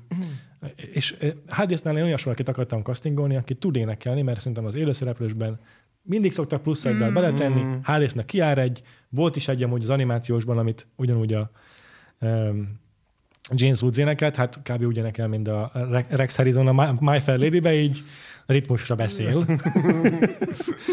De, de az a dal amúgy tök jó, az a My Town, hogyha azt valaki rendesen meghangszerelni, meg, meg, meg lenne egy da- dallama, akkor egy, egy rendesen énekelni tudó énekes, ezt totál király HD dal tudna abból csinálni. Én szerintem egy, megnézve a HD fizimiskáját próbáltam keresni valakit, aki passzolna a szerephez, azért Captain Obvious lettem, de a Sasha Baron Cohen rohadt jó lenne. Mm, mm, Ez jó. ez működik. Zeusra én behúztam a, a adóászt, nem gondolkodtam, teljesen Captain Obvious leszek. Van egy színész, aki nem csak tud énekelni, de már játszotta is Zeuszt. Russell fucking Crowe. Azt nekem is eszembe jutott, de nem akartam Ez ugyanazt. teljesen obvious, ezt elismerem, de ott van a jelenet, amikor a film legvégén ott áll az Olympus hegycsúcsán egy szikla ormon Zeus, HD, izé, a Héphaistos hozzávág 12 villámot, és oda mondja a Zeus a fiának, hogy na most nézd az öreget, hogy kell ezt csinálni, és így elkezd így játszani a, izé, a, a, a villámaival. Na, az a az a hemmi alakítás, ami oda kell, az pont a Russell Crowe. Az pont a Russell Crowe. És akkor Ryan Goslingot betetjük Hádésznek, és akkor majd ő, ő megy a reunión, na már Nice Guys 2 nincs. Tényleg, mi- milyen chemistry lenne ez? Ez nagyon jó lenne. Akár Hermésznek egyébként elmehetne a Ryan Gosling. Ezt nem gondoltam. Hére volt a legnehezebb, olyas valakit próbáltam keresni, akinek lehet, hogy van chemistry-e uh, Russell Crowe-val, és amúgy szép is, meg Isten is tud lenni, meg van egy karizmája. Hát őt megint Captain Obvious lettem, és Julia Roberts. Barna haj, görögös, elmegy. Ezt nem gondoltam túl. Imádom, hogy úgy vezetett fel, hogy csak görög színészeket figyelj, Hermészre találtam egy görög színészt. Nem egy inspirált casting, nem mondom, hogy rendkívül találó, de megnéztem egy, egy időszínészről beszélünk. Um, olyas valaki, aki, nagy- aki musicalekben már többször bizonyított, görög származású, és megnéztem róla egy mostani felvételt, és amúgy totál elfogadható onnan eredett egy Hermész szerepre. Ez George Chakiris. a Best Night Storyból például, vagy a, a, a A Jacques Demy film. igen, a Rocheforti kisasszonyokból. igen. igen. Szóval tud énekelni, tud táncolni. Oké, okay. Pek és Pánik, ez a tökéletes görög casting. Tökéletes line-upot találtam erre a két szerepre. Mind a kettő színész görög, mind a kettő komikus, és tökéletes Pek és Pánik. Zech Galifianakis és Jason Mantzoukas. Ezt most vonjátok kétségbe. Jó, ez tényleg Ez nagyon jó. Russzó testvérek, itt a telefonszámom. Ez nagyon jó. Egyféleképpen lehetett volna még jobb. Zach Galifianakis és Zach Galifianakis. Jason Mantzoukas Ne, tökéletes. igen, őt be kell rakni még Igen, oda. igen. És amúgy nem hiányozhat szerintem. Bármilyen szerepet, valamilyen szerepet neki kell adni. Jó, a párkákkal gondban voltam, ott már, itt már kifogytam a görögökből. Egy valakit találtam, aki görög, de ez már tényleg csak így a, a... Jó jött ki, mert illik is a szerepre szerintem, plusz görög, mert olyas, olyan színészeket kerestem, akik ilyen kellően idősek, és van bennük valami boszorkányos. És az Amy Sedaris, az egy tökéletes Mm. szerep szerintem erre. Nagyon jó. a- Igen. aztán megnéztem, hogy a párkákat kik játszották, és Amanda Plummer még él, és boszorkányos, úgyhogy megtartanám a három párka közül őt, ha már ö, ö, kikacsintunk a régire. És a harmadik az a, a Kimi Schmidtből az öregasszony, a Carol Kane, aki a Kimi Schmidtnek a nem tudom, bérbeadóját adja. Ő a, egy, egy élő párka gyakorlatilag. Pont úgy beszél, mint a párkák az animációs filmben, szóval ő, ő neki kell játszania. Ha esetleg a Disney olyan fejjel gondolkodik, hogy de, de ezekre az ilyen cameo szerepekre cameókat tegyünk be, akkor is van egy alternatívám, Russzó testvérek hívatok, olyasok, akiket választottam, hogy ki lehessen kacsintani más élőszereplős Disney feldolgozásokra. Úgyhogy három különböző Disney élőszereplős feldolgozásból választottam három különböző Disney szereplőt. Nem csak villaneket sikerült, de szerintem tökéletes mind a három. A 101 kiskutyából Glenn Close, a Demonából Angelina Jolie, és a hamupipőkéből Helena nem Carter. Ők szerintem mindhárman lehetnének párkák. Van, van-e bármilyennek görög felmenője? Mert ha van, akkor... Valahol biztos találnánk. És akkor a múzsáknál én feladtam a dolgot, ott is úgy voltam vele, hogy, hogy nyilván a Broadway-ról bármikor találnak öt tökéletes jóhangú ö, ö, énekesnőt, akik gospel, gospelben otthon, otthon sem mozognak. Hogyha esetleg akarunk egy ilyen Disney-s meta kikacsintós valamit, akkor lehetne a következő line-up, Ariana Grande, Demi Lovato, Selena Gomez, Miley Cyrus és Zendaya. Na most kell eldobnod azt a mikrofon. Igen. Rossz volt testvérek, hívjatok. Felírtam még amúgy, volt egy kövér múzsa, őt lehetne a Cardi B. a Maja Rudolf szerintem tök jó múzsa lenne, ő is nagyon jó tud énekelni. Nagyjából itt fogytak ki az az Ja, csak itt. Janelle Monáe. Figyelj, szerintem azért eléggé megerőltettem magam. Jobban, igen. igen. Határozottan. Én Peck és Pániknak Nick Krolt és John Mulaney-t írtam fel, de a mm. tiéd erősebb ezt meg kell hagyni. Itt inkább a zsidó vonal felé. De egyébként ez is passzol, ez, ez is poén. Igen, hát a, én a Sasha Baron Cohen-nél húztam be, hogy jó, ez is jó, zsidó vonal is poén. A Hádésznál nem, nem érzem, hogy megtaláltam a tökéleteset, de arra gondoltam, hogy így annyira élvezi a post James Bond időszakát, hogy megnézném, hogy Daniel Craig mit hoz neki ebből a szerepből. Nagyon jó. Szerintem működik. Abszolút. Szerintem is. Igen, a Zeusnál szintén nagyon megszenvedtem Russell Crowe, nekem is eszembe mm. jutott, még Chris Hemsworth is eszembe jutott, már lassan belőregszik. De végül úgy voltam vele, hogy most mindannyian szeretjük, és egy szerethető figura, hogy Brandon Frasernek odaadná oh, Fantasztikus. Szerepét. Nagyon jó. Nagyon-nagyon jó. Na, és a Phil, az kész, azt teljesen nem találtam semmit, és Komolyan. kikészültem, és úgy voltam, hogy jó, akkor valami nagyon más kéne kitalálni, Aha. és amikor kitaláltam egyet, hogy ú, ez mindenkit kiborítana, akkor rájöttem, hogy őt már bekasztingolták egy élőszereplős filmbe, csak még nem jött ki, de én Melissa McCarthy-t írtam be filmre, és egy ilyen más stílusú edzőt ah, képzeltem el hozzá. Ez komoly. Abszolút, abszolút. Szép. Igen, igen. Hát én aztán végképp nem gondoltam túl, és főleg nem görögöket kerestem, szóval ez egy... Te, ez csak egy magamnak feladott lecke volt. Tök, teljesen anakronisztikus kásztom van, de én a filmnél úgy döntöttem, hogy egyszerűen teljesen felesleges más hívni minden ide Vitót. Nekem is eszembe jutott. Ez kétségtelen. Én úgy éreztem, hogy itt, itt, itt nincs más választási lehetőség. Zeusnál én majdnem egy, egy darabig azonos ponton voltunk aztán, mert hogy én is úgy kezdtem, hogy Brandon, de nálam Gleasonnal folytatódott. Mm. mert szerintem ő is tudja hozni ezt a joviális kedves Zeus-t mm-hmm. a Paddingtonos, Paddington 2-es alakítása alapján és én el tudom őt képzelni ilyen villámokat szóró istenségnek. És, és a Hádészre elkezdtem gondolkozni, hiszen előjött egy név, és úgy voltam vele, hogy ez valamiért nekem tetszik, de ez inkább egy ilyen pos oldalát domborítaná ki a HD-sznak, tehát ezt az ilyen kevés, de szerintem még, még az ilyen gyorsbeszédű részét is tudná hozni a Bradley Whitford Ah, igen, Amit igen, igen, nem egy evides választás, de valahogy én látom de nagyon, magam nagyon előtt, jó. hogy benne van ez az eltartott kisújú finnyásság, de benne van ez a igen. hóhányó hmm. karakter is. Igen, igen, igen, igen. Meglátjuk, hogy melyikünk telefonja fog csörögni majd.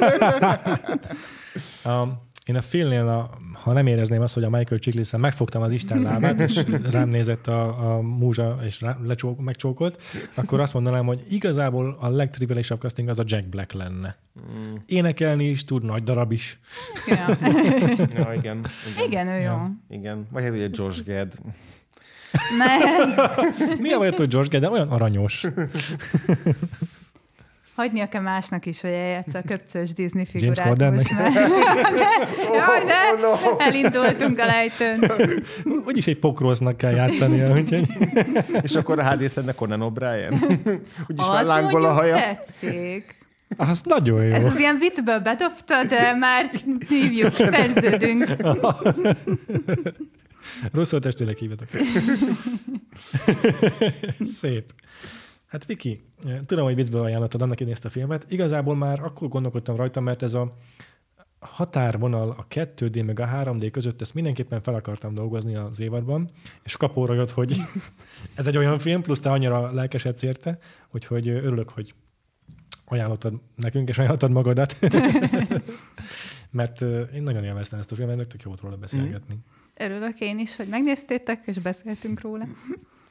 És akkor ezzel búcsúzkodunk a hallgatóinktól. Jövő, nem, két hét múlva fogunk várhatóan érkezni a következő filmünkkel. Bár tudnám, mi lesz az. Hallány közön nincs. Szerintem lehet, hogy már, már, már újból belekóstolunk egy másik Valószínű. műfaj, vagy másik fajta stílusba. Lehet, hogy már lehet, hogy Dreamworks-ezünk egyet, lehet, hogy Pixarozunk egyet, de az is lehet, hogy rotoszkópiázunk egyet. Ugye a 2000-es évek elején mind a három mm. nagyon fontos, és nem emlékszem, milyen sorrendben lesznek az adások, és vagy a Waking Life lesz Richard Linklater-től, vagy a Szörnyerté a Pixar-tól, vagy a ez a kettő lehet, mert, a, mert azt tudom, hogy a DreamWorks-től egy későbbi filmet választottunk mm. jóval. Tehát a DreamWorks ugye most indul el ebben a pár évben, és belenézhetnénk ezekbe a ko- koraiakba is, mert megnézhetnénk, hogy ők is hogyan kísérleteztek esetleg ezzel a, a, a kézi, kézzel rajzolt 2D-vel, meg a, 3, meg a 3D-vel, meg a digitálisan, mert volt a Spirit, a, a Szilaj, azt hiszem azt ők csinálták, és az nagyon tipikus példája ennek. De, de ugrunk inkább az időben, és egy későbbit nézzünk meg már a 3D